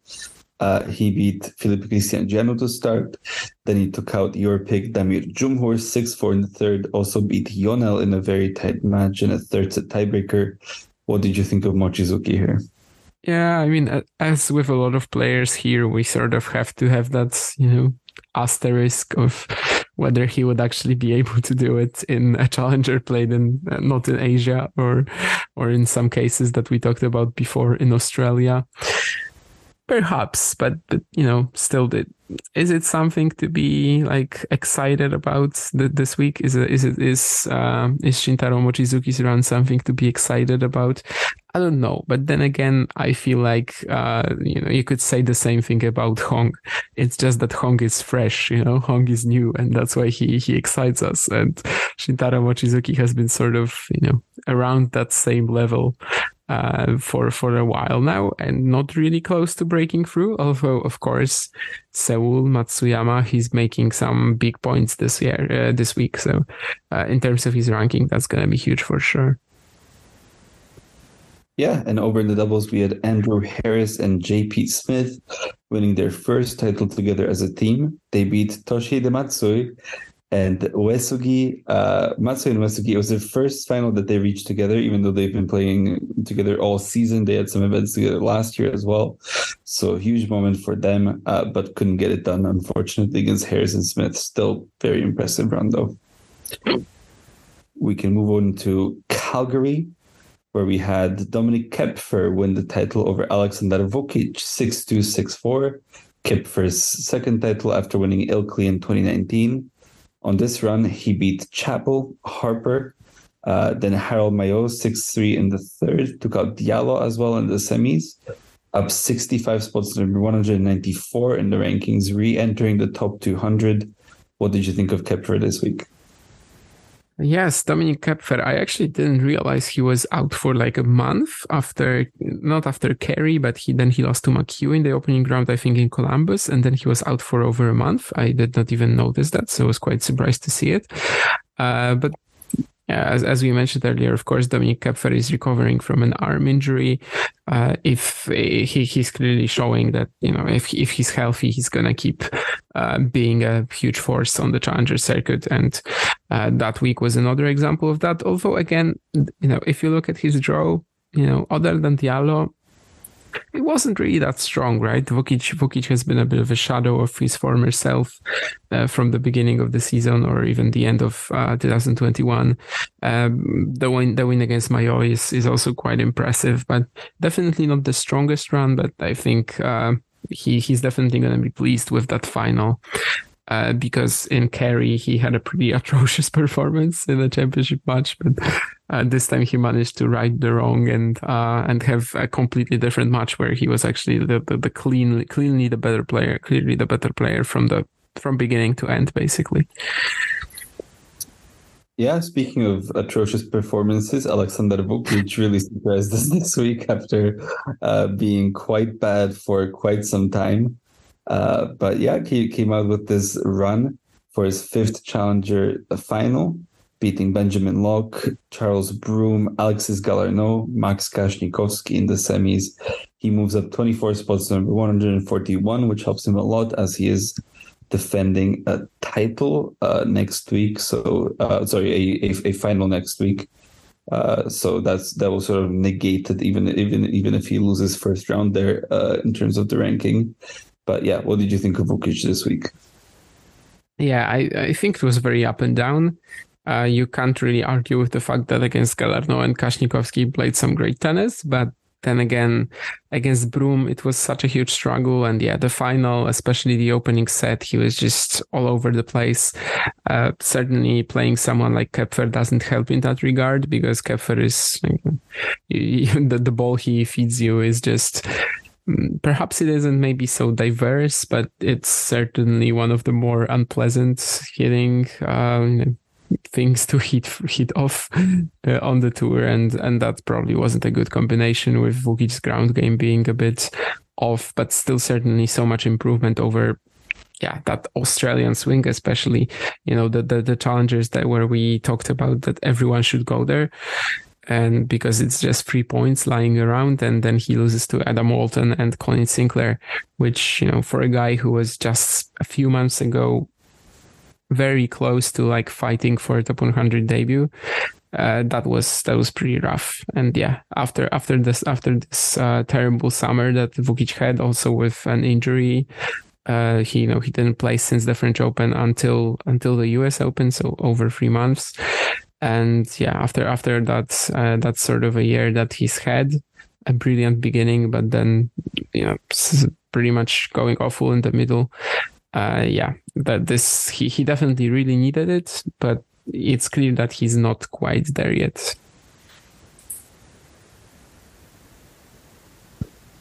Yeah, we can move on to our semifinalists, uh, starting with, of course, we have to start with Maks Kasnikowski. Uh, no doubt about it. His first career challenger semifinal. Uh, it went off to a rocky starting qualifying. He had to beat Carr 7 5 in the third. Uh, I believe he had to save a match point uh, against Vehnel. Four match Won points. that 6 1 in the third, but uh, four four match points. Jesus yep. Christ. Uh, yeah, really, really tough qualifying. Uh, but then to cut Brandon Holt 7 5 in the third to start, beat Alfredo Perez, uh, beat Vasek Pospisil, which was a great win. I was expecting him to beat Vukic, honestly, in the semis. But what were your thoughts on this Kasnikowski run? Yeah, super excited to see it. Of course, that decision to play uh, a couple of events Canada in Canada has already paid off, even if he loses in the first round of qualifying.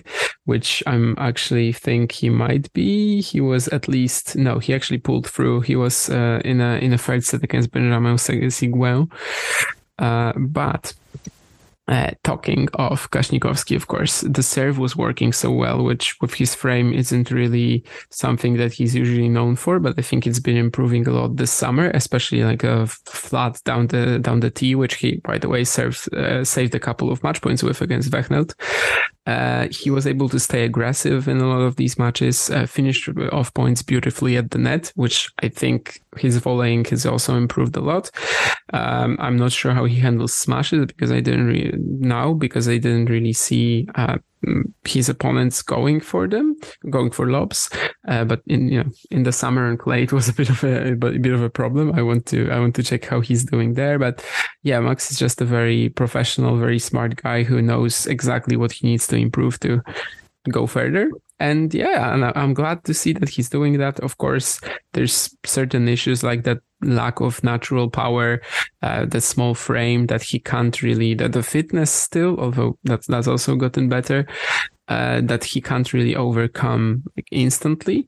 But yeah, I, I, am pretty sure that he's gonna be the the best version of himself that he can be, which is which is great. And this run is definitely gonna help him because in the in the summer it was clear that he's already like feeling that he should be making challenger impact, and each loss sort of added to the fact that you know mentally this was very hard on him because he felt like he should be doing something. And yeah it was you know there was nothing wrong about him losing to Cobolli in Szczecin but yeah when I when I saw him at the venue like the day later or even two days later he was just so depressed.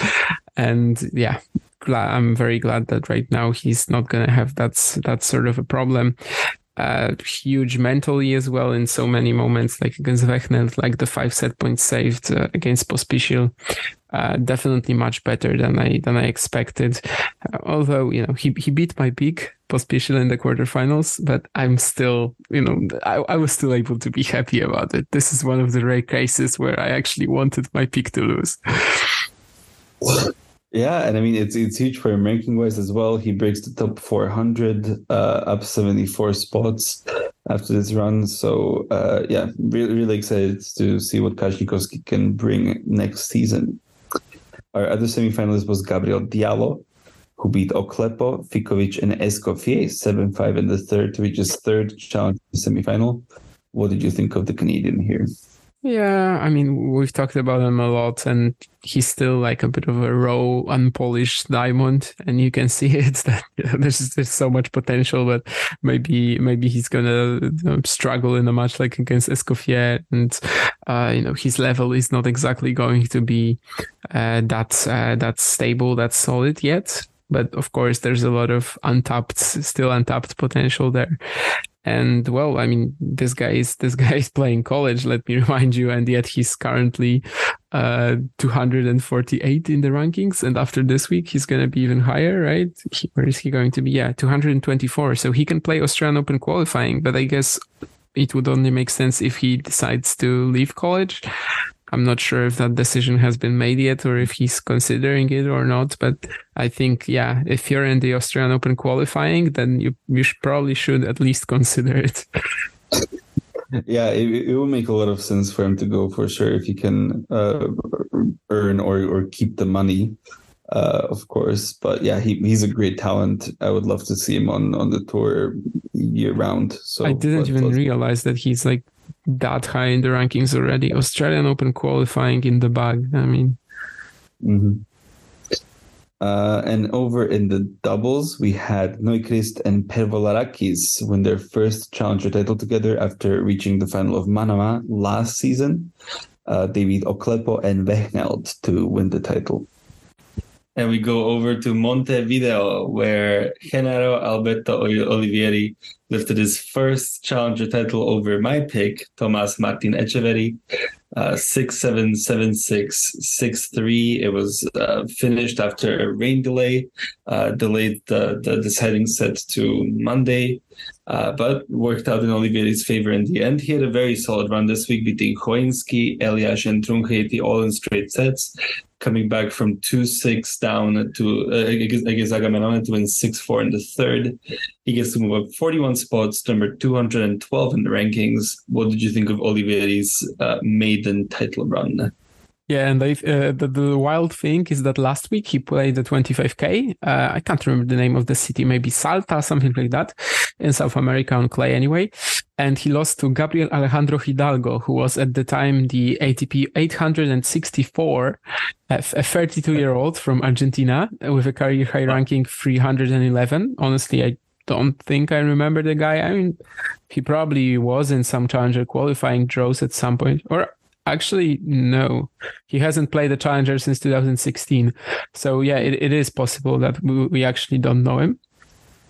And, and yeah, and uh, he lost, he beat uh, Olivieri in the second round of the 25K. Shocking result.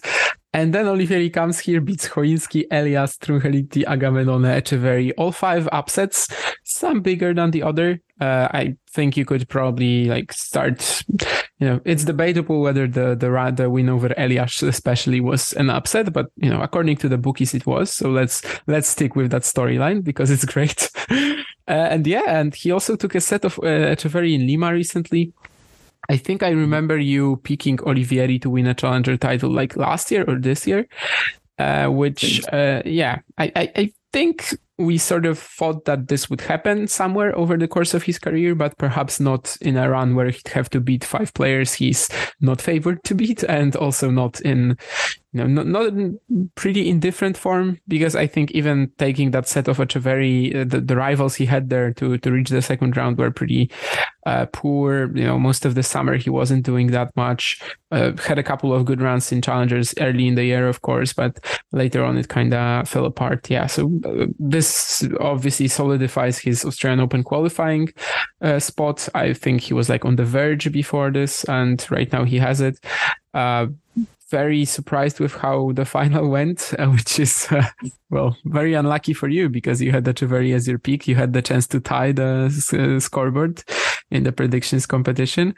Um, but well, then again, of course, Etcheverry also saved match points on the way, so I think that's why it's slightly less unlucky. But yeah, for for uh, today, the the stream was broken for the third set, uh, so actually I wasn't able to see it. Yeah, were mm. you? And but in the in the first two, I thought Olivieri just was doing a very good job at uh, trying to overcome that power discrepancy that he has with Thomas Martin, and you know trying to finish a lot of points at the net, uh, be the one, be the guy who's actually moving the ball around the court and not just running ten meters behind the baseline. Because I think if he actually didn't make any effort, uh, that's probably what Etcheverry would have made him do. Uh, and pretty weird that he also got it on Monday because it seemed like if the rain delay will help anyone, it's going to be Etcheverry who played a lot more tennis in like the uh, the previous 24 hours to when the final started in, on on Sunday. Yeah, I, I did pick him in Blumenau. Looking back on it, uh, he made the semis there. Obviously, Marcondes won that one. Uh, it, it, was a solid pick at the time. Uh, I definitely wasn't picking him for this one at all. Uh, yeah, a, a, mightily impressive run uh, to sort of not even drop sets early on. Even before his loss, he dropped a, the, a set in the first round of that 25k to Egea. Uh, so he was not having a good time there overall. Um, but yeah, very very good run from Olivieri. Uh, as yeah, I was also uh, similarly surprised that uh, Etcheverry could not win that deciding set. I felt like he would have the edge going into it, especially with the rain delay. Uh, but yeah, speaking of Etcheverry, it was his ninth challenger final. On his run this week, he defeated Mil- Milojevic, Navone, and Diaz Acosta in straight sets before saving three match points against Daniel Altmaier in the semis. He was uh, six three down uh, in the in the deciding set tiebreak. Uh, so huge win there already. Uh, couldn't get couldn't get the, the final done, but he still moves up five spots, number eighty. What are your thoughts on Etcheverry this week? Yeah, it feels like he should have more than three challenger titles, right? But it, it's not. It's of course not an uh, accident. I mean, he's made 27 quarterfinals since the beginning of 2021. I think in 2020 as well, he made some. Uh, and out of these, like about 30, let's say about 30 quarterfinals, he only has three titles, and that's sort of uh, you know there's just sort of a matter of sample size. Of course he could have had more but also not. Maybe maybe not necessarily this week but he he definitely has established himself as a bit of a semi-final final regular on the, especially in south american challenger events of course and then lose to the guy who's actually playing like the best tennis that that particular week. Uh, th- this time i don't think that was really the case. Of course he has olivieri like you know he's he's better than olivieri uh, regular, like on a on a if they if they play hundred times, of course, Etcheverry is gonna win like seventy or eighty. Uh, but yeah, of course, he, has nothing to be worried about or anything. Fantastic season already. I'm not sure if he was on the list for Sao Leopoldo, but he, he isn't in the draw, but he's still going to play that 100 uh, challenger in Temuco in Chile, which is going to be on hard courts with a super clay heavy field. So yeah, interested to see what he does there because with the ranking that he has, he certainly has to start thinking about improving on hard courts at least a bit yeah, that that tournament is going to be a bit of a mess. We'll we'll see how that one goes. But yeah, it, it looks like the the the lineup looks like the same uh, as for any clay event that you would in South America, except this one is going to be on hard. So mixing it uh, up a bit. As for our semifinalists, we can talk about Altmaier, uh, who obviously had back-to-back titles coming into this week, but that didn't stop him. He beat Bautista Torres, he beat Meligeni Alves, he beat Piquer. Uh, as as we said, came very very close to beating Etcheverry and making three finals in a row. Uh, 13 win streak for for Altmaier uh, that that was ended this week. What what did you think of him? Yeah, and six three against Etcheverry. Uh, a couple of points he certainly could have won there on the match points. Yeah, just insane form really, and it it comes. You know, we we've talked about the fact that his South American swing started so poorly, and yet now he's he's doing that. Uh, I'm not sure if he's actually signed up for anything after this, right? I think he might have ended his season right there. So uh, yeah, I guess it's on to 2023 for for Daniel Altmaier. Perhaps a bit of a sour taste with the free match points, but uh, you know, still still a, a, pretty excellent way to end the season if we're counting the the, the free uh, last tournaments. For sure. I mean, I did not really think of it much uh, throughout the season. Obviously, he won Heilbronn. Uh, he made the final of Phoenix, but he mostly sucked when he was on the main tour. Uh, he, he, had a tough season as, of his uh, 13 uh, win run. So definitely, it, it, it makes me much more optimistic about him going into next season. Uh, if if he hadn't done this, if if he hadn't done this, I would be you know quite worried about him. I think. Uh, our other semifinalist was Franco Agamenone uh, who beat Collarini, Echargui, and Bagnis to reach his fourth challenger semifinal, uh, fifth semifinal overall if we also count Umag. Uh, was also up on uh, Olivieri. What did you think of Agamenone this week? Yeah, he stopped my pick, Facundo Bagnis, after after losing the opening set to him in pretty dominant fashion. Uh, certainly seemed like a very good chance for Agamenone to uh, to grab another final. I remember wondering, like, because you had Etcheverry, like, who out of Olivieri and Agamenone would have a better chance against Tomas Martin? And yeah, I, I generally my my conclusion was that probably neither. Turns out I was wrong. Uh, not sure if Agamenone would have done it, but yeah, another pretty decent week. Uh, and he beat Collarini again, I think, after that first match uh, that they played in 2022 uh, in Coquimbo, where Agamenone, I mean, Collarini had this uh, 6 4 5 1 lead, I think, and lost it. I think this is now becoming a, a very much a problem uh, opponent for, for Collarini. And yeah, they've played three times in the past, what? Less than a month, way less than a month actually. The 21st of October was was their first match, and uh, now they played on the 8th of November. Mm-hmm. I also wanted to mention Guido Pella, who made his comeback after 13 months out. Uh, this week in the singles, he lo- he lost to uh, Juan Manuel Cerundolo uh, pretty easily in straight sets. But over in the doubles, he did make the semifinals alongside Ugo Carabelli. Uh, grabbed a couple of wins on the way, but lost the, the semi quite easily. Won just three games against Diaz Acosta and Luis David Martinez. Uh, but still, definitely good for him to get some match play in uh, Guido Pella. Um, as for the final and the title, it was won by Drzewiecki and Matuszewski, the first challenger title for Matuszewski, and they beat the, the, the aforementioned Diaz Costa and Luis David Martinez. Uh, any thoughts on you know your your Polish uh, fellow Poles uh, winning here? Yeah, sure. I mean, both both got a career high ranking out of it. Uh, the decision to go to South America was, was, of course, something new for both of them.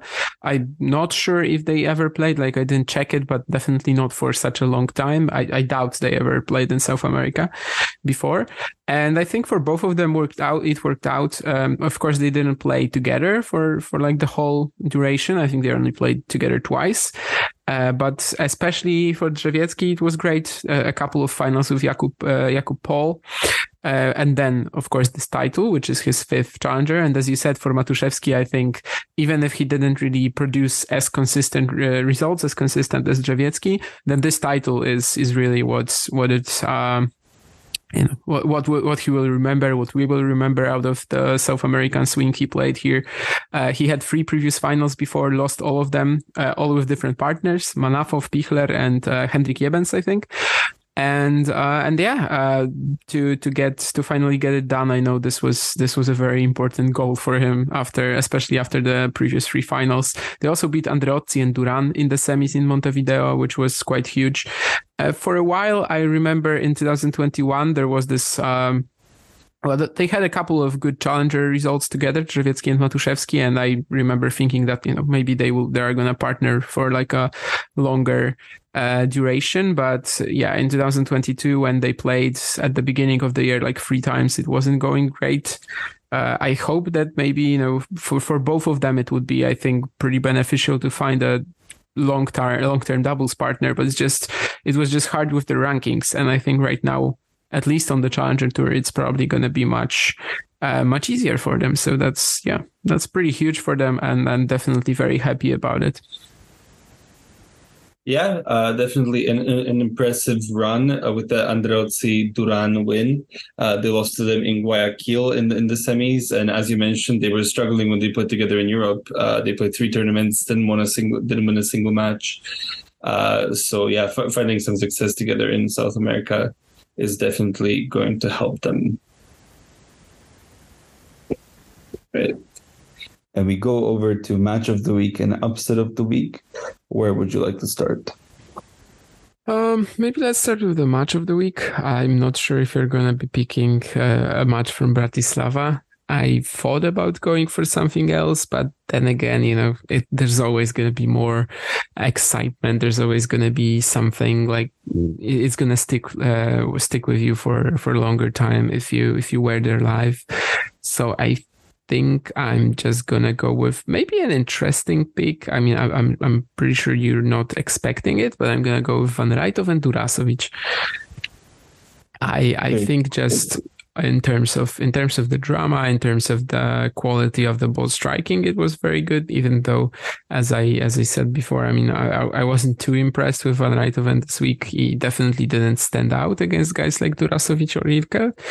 Uh, yeah, but but still, I I think uh, that was probably like the quality was very very even throughout, and uh, and yeah, I I enjoyed that one probably the most out of all the Bratislava matches. Yeah, and I will actually go for a match that was happening at the same time uh, with Cem Ilkel beating Ilya Marchenko on the outside court. Uh, it had a match that had everything, uh, some very high quality tennis. It had uh, Ilkel saving like 13 break points in the first set and a half, uh, which was insane. It had a, a massive argument in the middle. It then had an argument from an outside court uh, over a line call during a practice set that disturbed the match to the point of Marchenko yelling at them to shut up after he lost the point. uh, it, it, it, it really was an amazing match. Uh, at least being there in person, I don't know if it, if any of that really translated uh, over on the stream, but yeah, it, it has to be my match of the week. Who have you gone for? Uh, uh, who have you gone with for the upset of the week? As usual, I am yet to pick that. So if I'll, you I'll, I'll go first. Yeah, I, I have mine here. I'm going to go with Ilya Marchenko over Zhizhen Zhang. Uh, I was very excited to actually see Zhang in, in, in Bratislava. Uh, I was very curious to see what he was going to bring. Of course, his form coming in wasn't amazing, uh, but the way that Marchenko stepped up to the challenge, stepped up to the match, played his best match of the season, uh, I would like to go with that one. I actually like have no clue what to go for because just scrolling through it right now, I see that there weren't really that many huge scores. Like for example, there's Harper over Rehberg, but I don't know Rehberg. You know, in general, since since coming to North America, has not looked that sharp. I would say. I might just go though for Kasnikowski over Pospisil. I think this one I did not oh, expect at all. Yeah, and honestly, going into that match, I just thought that Pospisil was probably gonna beat him quite comfortably, and I just hope that Maks can like you know have no expectations going into it and play freely. Like that was all i wanted. If i saw that if i saw an i don't know a 6464 for Pospisil i would have been super proud and super pleased already and yeah it, was just so much different uh, and yeah, looking looking at uh, like the, the the upsets around the board, I think that's that's probably one of the biggest ones. Also in terms of the you know the the the, the odds um, yeah, it looks like even though we, we had six challengers this week, there weren't any craziness. There were, there wasn't any craziness like the ones we you know in some upsets we've had in Australia or uh, even Asia in the past couple of weeks. And we started previews in Drummondville, uh, where we have Emilio Gomez as the top seed facing Mejia I think it's like their seventh match already or something, and Gomez has won every single one uh, so far. So he, he should win this one. Uh, he will have Escoffier in his section though. Um, in the second section, we have a very exciting match: Pospisil against Koepfer, coming off of a title for for Koepfer, coming off of a upset of the week uh, for for Pospisil. Uh, also Blanch in that section. Also Mayot and Coaco has been very strong recently. Uh, third section, we have Ficovich as the seat facing Hertz. Um, then we have Galarneau playing against Decamps. In the final section, we have Michael Mmoh playing Valentin Vacherot. Uh, also Mansouri in that section. Also Gabriel Diallo there as the eighth seed. Over in the qualifying, uh, let me actually check who has won their matches. But we have Rehberg for sure. We have Kasnikowski uh, winning his first round uh, Arthur Fery, Liam Draxel, but yeah, Kasnikowski and Artur uh, Fery, by the way, beat a 43 year old. oh, Jesus, what is going on here? Um, yeah. Over in the doubles, we have Cash and Patten, who actually didn't win the title last last week. I think they lost in the semis. Uh, Broom and Frampton are here. Uh, we also have Dugas and Jaziri playing together. Uh, Neuchrist and Pervolarakis are here after winning a title last week. Pretty exciting first round between Evan King, Max Schnur against Galarneau and Sigouin. Uh, so that that'll be an interesting one. But back to the singles, who are you picking for the title? Yeah, I've, I've already decided. Actually, this is the only uh, challenger I've already decided on, and I you might know that I usually just do it. You know, I, I, come, I see the draw, and I pick. You know, while while talking it while talking about it. Here, I actually had have a pick already because it's gonna be, well, slightly stupid at the same time, maybe not. Uh, before we say that, before I uh, you know unveil it, I want to say that uh, I'm not expecting Maks Kasnikowski to win this title. Uh, I'm actually you know um, this is like the the worst part about him losing to Vukic is that he doesn't get a special exempt, right, and still has to play this. And I think at some point, uh, just so much tennis in the past uh, week or so is gonna uh, be an issue. And well, he's playing Roko Horvat in the final qualifying round, so he might actually might actually make it. Uh, no one would be surprised by that. yeah, when it comes to the winner picks here, I think Mmoh is a serious uh, option for sure. Diallo again, he has a very nice draw that would really secure his um, Australian Open qualifying spot if he wants it. Uh, Emilio Gomez is an option, but he lost to Harold Mayot. I wouldn't, you know, I'm not paying that much attention to it, of course, because well, it's just it's just a loss uh, to to to one of the better players in the field for sure. It was just a nasty draw. Yeah, as you said, Gomez is 6-0 against Mejia as well. Anyhow, I am going with Vasek Pospisil, who I think made like 40 unforced errors against Kasnikowski, and he's playing Dominik Koepfer here in the opening round. So why am I doing this? First of all, I don't know if Koepfer will probably play, but yeah, Koepfer will be a bit tired. And I just feel like with the serve uh, that Pospisil has, like with, with the sheer quality of his aggressive game and with the home crowd as well, I feel like he wins one of these two. I, I, I went for him in Calgary. It didn't work out. I don't know. I just I just feel like he should be winning one of these two challengers. I know this isn't like statistically the best pick, definitely not in terms of just, you know, the sheer prob- probability of him getting through Koepfer and then winning the event. I, I, I don't know. I feel like I should do it. This is totally, you know, relying on my gut here.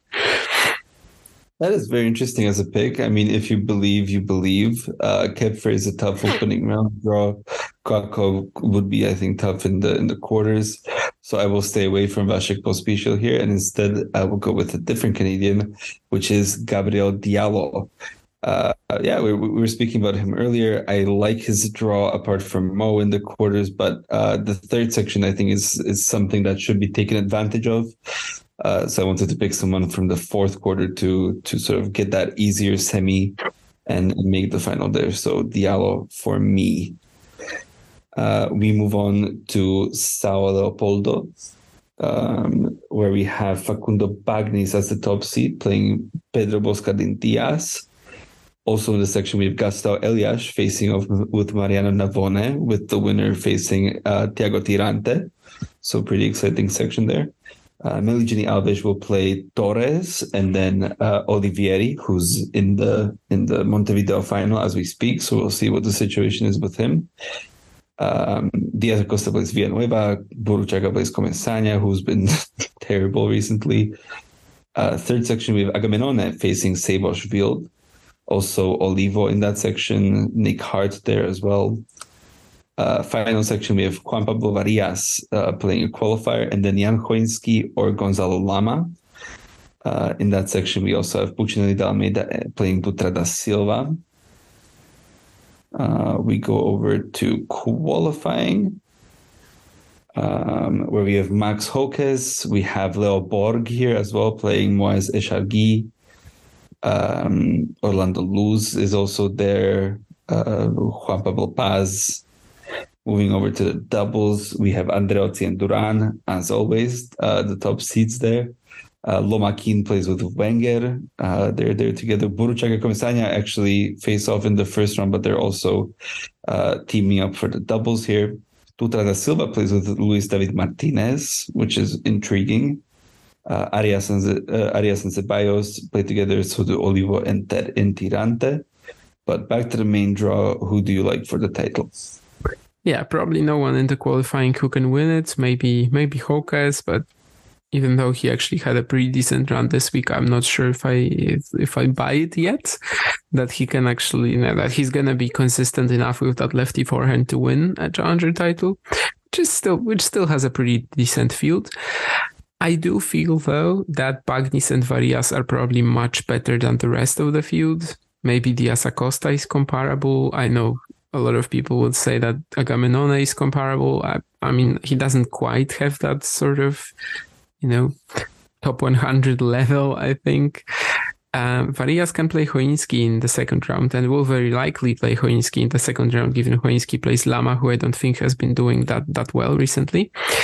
Um, so yeah, I, I think I'm gonna go with Facundo Bagnis, whom I also picked this week. He lost to Agamenone in the third set, um, in like in, in, three sets, and he was I think he dominated the opener, then then lost the next two, and yeah, I just like his draw again. I feel like even even if he lost this week, he was you know doing pretty okay. And with this a bit of a weaker draw, I feel like this is my best bet to get points.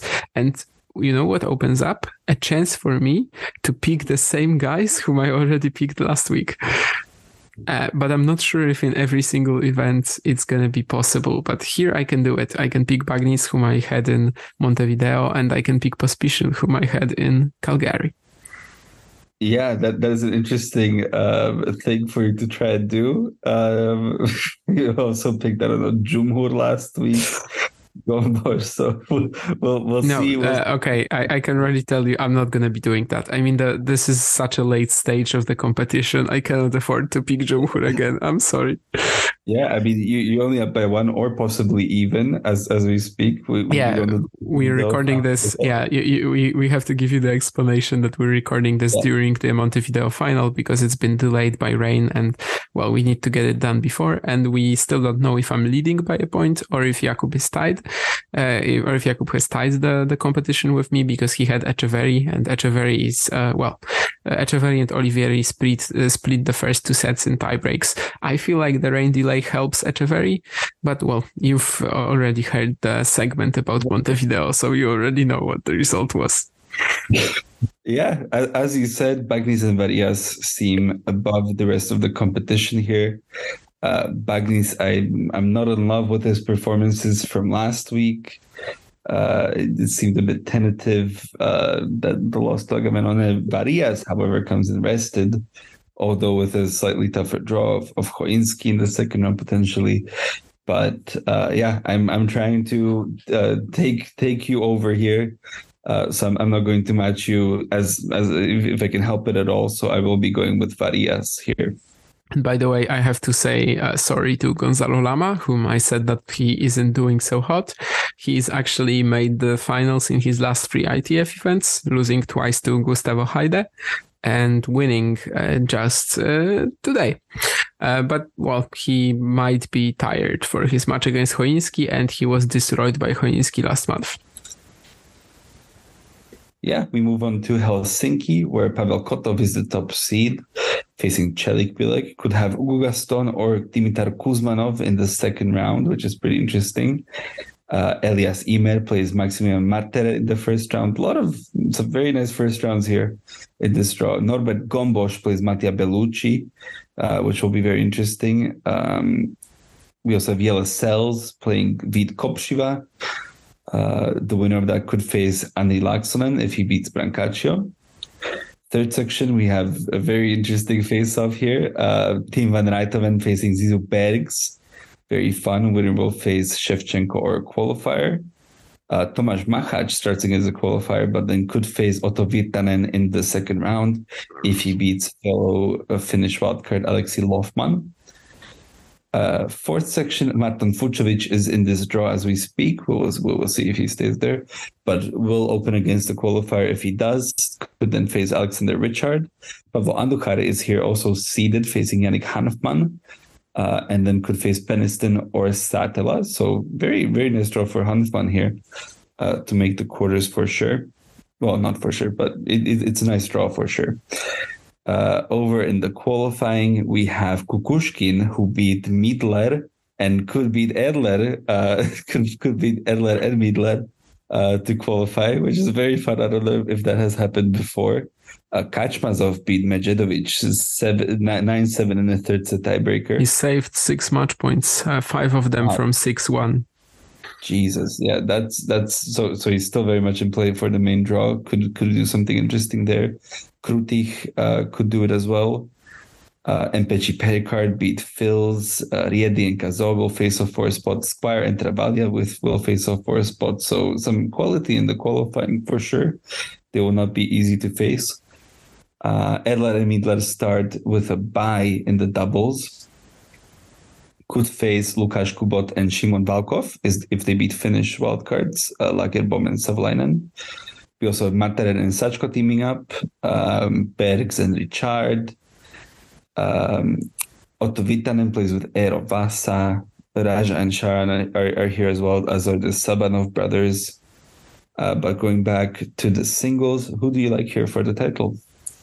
Super hard to pick from this. And yeah, it's because of the fact that this is simply a very high quality draw.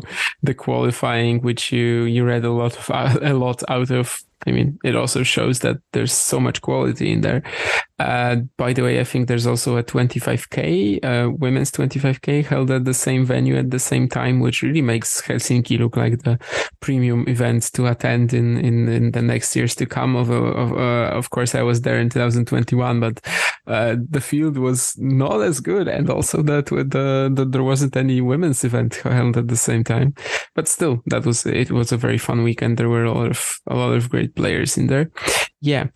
Uh, Gombos playing Bellucci round one. That's that's so exciting, and so many of the favorites have a rough draw.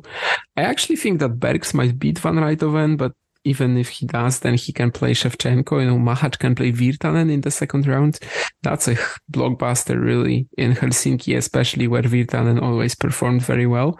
Uh, sort of like Klein, you know, even when he wasn't playing challengers regularly, he would still do well in the Finnish events. I think for a while it was even the case with like any tournament Virtanen played in Finland that he would overperform perform there.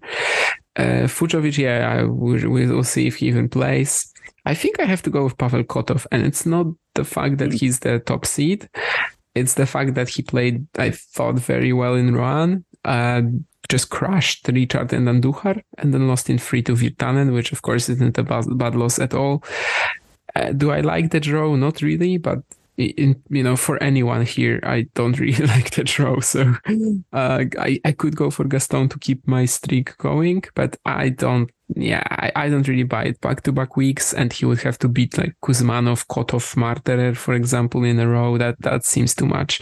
So yeah, I'm going to go with Pavel Kotov. Uh, not confident in that pick because you could really go for half the draw here and justify it somehow.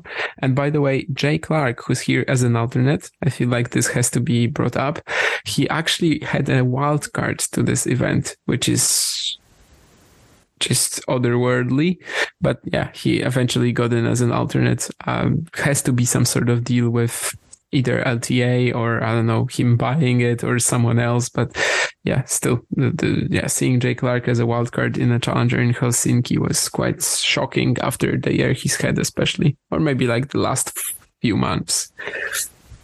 Yeah, we, we, we couldn't find where the actual where, where the actual exchange was, but we have to assume that it's some sort of association deal of some sort. But yeah, very odd.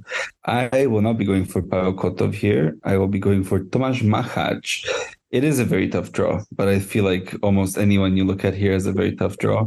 I was very impressed with him in Bratislava. Uh, Fucsovics was the only player who, who, was better than him that week. So even though he he made the semis, I think he was the second best player in the draw uh, Virtanen is a very tough second round. Van der Rijthoven, if he performs better uh, than what he did in Bratislava, is a, is a tough quarterfinal. Um, but once again, I, I look at this fourth section. I quite like uh, someone to take advantage of it. So it leads me to, pick someone out of the third section. Machac is the is the best bet for me in in my opinion. Yeah, and I'll just say I totally second that that uh, Machac was the second best player in uh, in uh, the field in Bratislava. I think even if you told me that Klein was the third best, I I would probably agree. Like, yeah, possible. Yeah. It was just a little bottom heavy, bottom side heavy. Yeah, and we, we move on. Uh, we move on over to Kobe, where Christopher O'Connell is the top seed playing a qualifier. He will face David Zhukayev or Yuichi Sugita. We have Li Tu uh, with the eighth seed. Could play Zdeněk Kolář if he finally wins the match uh, in, in Japan. He plays Tatsuma Ito with a protected ranking, so that'll be very fun match. We'll see who wins that one. Uchida plays Ramanathan. We have uh, here. Uh, Uchiyama faces Shimabukuro. Uh, Duckworth uh, is in this third section uh, playing Hazaba and then a qualifier. Hijikata plays Sweeney. We also have Nam Hoang Ly here as well in this third section. In the fourth section, we have Millman facing Jianu. Uh, plays Ichikawa, so you know you could. Well, I actually you already picked Kotov, so you don't have your past past week thing. You'd have to pick Gombos, I think, in that one. Um, but yeah, Serdarusic plays Ionel in the qualifying. Uh, we have some names like Marc Polmans. He could be interesting. Jason Jung performed well last week. Mochizuki, of course, made the semis last week. Uh, Sasikumar, Nakagawa, Sinclair, Yun Seong Chung. Uh, in the doubles, we have Kadhe and Ramanathan as the top seeds. Um, interesting matchup between Harris and Smith facing off against Jumhur and Serdarusic. I think that would be an interesting one. Uh, Matsui and Uesugi face Gonzalez and Rungkat, who they defeated last again, right? Yeah, yeah, yeah, yeah. Nam and Song play Ionel and Jianu. Uh, Cornet and Kolas uh, could also be title uh, contenders. But back to the singles, who do you like for the title? It's very hard to pick anyone, honestly, out of this. Uh, some strong guys have disappointed us with shock losses recently, especially talking of the Australians, it seems. Li Tu, Duckworth, Hijikata. They've all had some um, pretty embarrassing exits, which uh, which uh, took us by surprise. John Millman, after that uh, retire, well, walkover in the quarterfinals, I'm not really sure what's going on with him. Jumhur, I don't know. I, I I thought I think he's one of the players that are capable of winning this, but he doesn't seem to be like in the um one of the prime uh, as much of a prime pick as I thought he was last week. Uh, Watanuki was someone I considered, but I think eventually I just sort of have to go for Christopher Connell. He was way better than the rest of the field, other than Tunglin Wu in Yokohama. Uh, he was great in Seoul and Busan. Uh, took a week off in order to you know to recover uh, in Matsuyama. So I yeah I think in Kobe he's gonna be the main uh, t- main title contender again. Although yeah I could definitely see him losing to guys like Uchida or Watanuki in the semis, uh, Li Tu, uh, Zhukayev maybe not so much, but but yeah I I think it needs to be Chris O'Connell really. Yeah, with, with your lead in there, I was sort of hoping you'd you'd pick someone silly, and I would have a free shot at O'Connell. Yeah, uh, he, he's he's finding a, a, very nice rhythm. He he performed well already in Busan, uh, then took a week off. Yokohama took a week off. Here he comes again.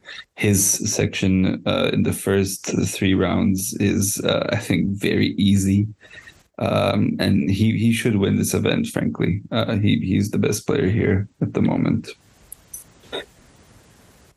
and we finish in uh, what's this place? Champaign, Champaign, Champaign, Illinois. Yes, where Denis Kudla is the top seed, playing Alvarez Varona. Could face Jubb in the second round. Vukic is also in a section as a seed.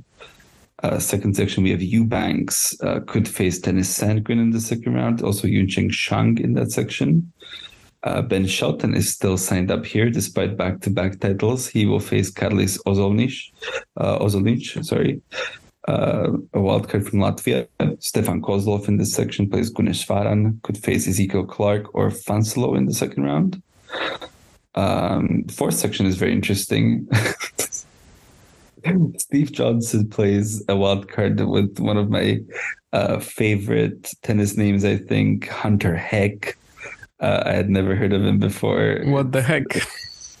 There's yeah, gonna be exactly. puns related relating to that. Yeah, I think he's a college player. I I, I definitely heard of him before. Um, Illinois, yeah, local college player, University of Illinois. Yeah, I, I assume all of the wild cards are are that that's what they are. Uh, Johnson yeah. could face Lasker in the second round, who, as we say, has been in some nice form. Uh, Kovacevic plays Alafia Ayeni in what should be a very exciting first round matchup winner will face Zachary Svajda or Ernesto Escobedo. In the qualies, let's see who's been winning. Uh, Alfredo Perez is through the first round, as is August Holmgren, Evan Zhu, um, Patrick Gibson, Ethan Quinn, Strong Kirchheimer got a walkover. We also have a couple of matches going right now, including Iñaki Montes de la Torre uh, over in the doubles, we have Galloway and Hach facing the Lock brothers right away. Libietis and Margaroli are back again. Heck is also here with Lucas Horve.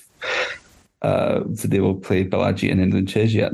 Kovacevic and Shelton are teaming up. That is very exciting to me. If Shelton actually plays this event, um, yeah, I think he will. Like in ter- in this case, I think we are pretty certain that Eubanks, uh, Shelton, and Sandgren will definitely show up just to you know make sure that the Australian Open qualifying, uh, I mean Australian Open wildcard challenge is oh, you know, that, doesn't go uh, against their will. Like that, that, makes a lot of sense. We also have Treat Huey and Alex Lawson as the second seeds, so another decent team there. But back to the singles, who will you be picking for the title? Not sure. I will say uh, at first though that um, all the wildcards from University of Illinois are pretty exciting because Mathys Debru apparently is the brother of Gabriel Debru. I didn't know he had a brother, but that's the case. And Karlis Ozolins was of course like a very good junior who uh, made the uh, made the Australian Open doubles final with uh, Mikołaj Lorens, a Polish player who no one knows what's happening with right now. Like literally even in Poland, like you can no no one really knows. I guess he's just injured or something. Uh, I don't know, but it's it's been it's been a while since we last saw him on the, on the court. Uh, I think yeah, April 2021 was his last pro match. So, uh, and he's 20, uh, just like Ozolins, I think. Anyhow, not speaking of Mikołaj Lorens, uh, Shelton has a great draw here.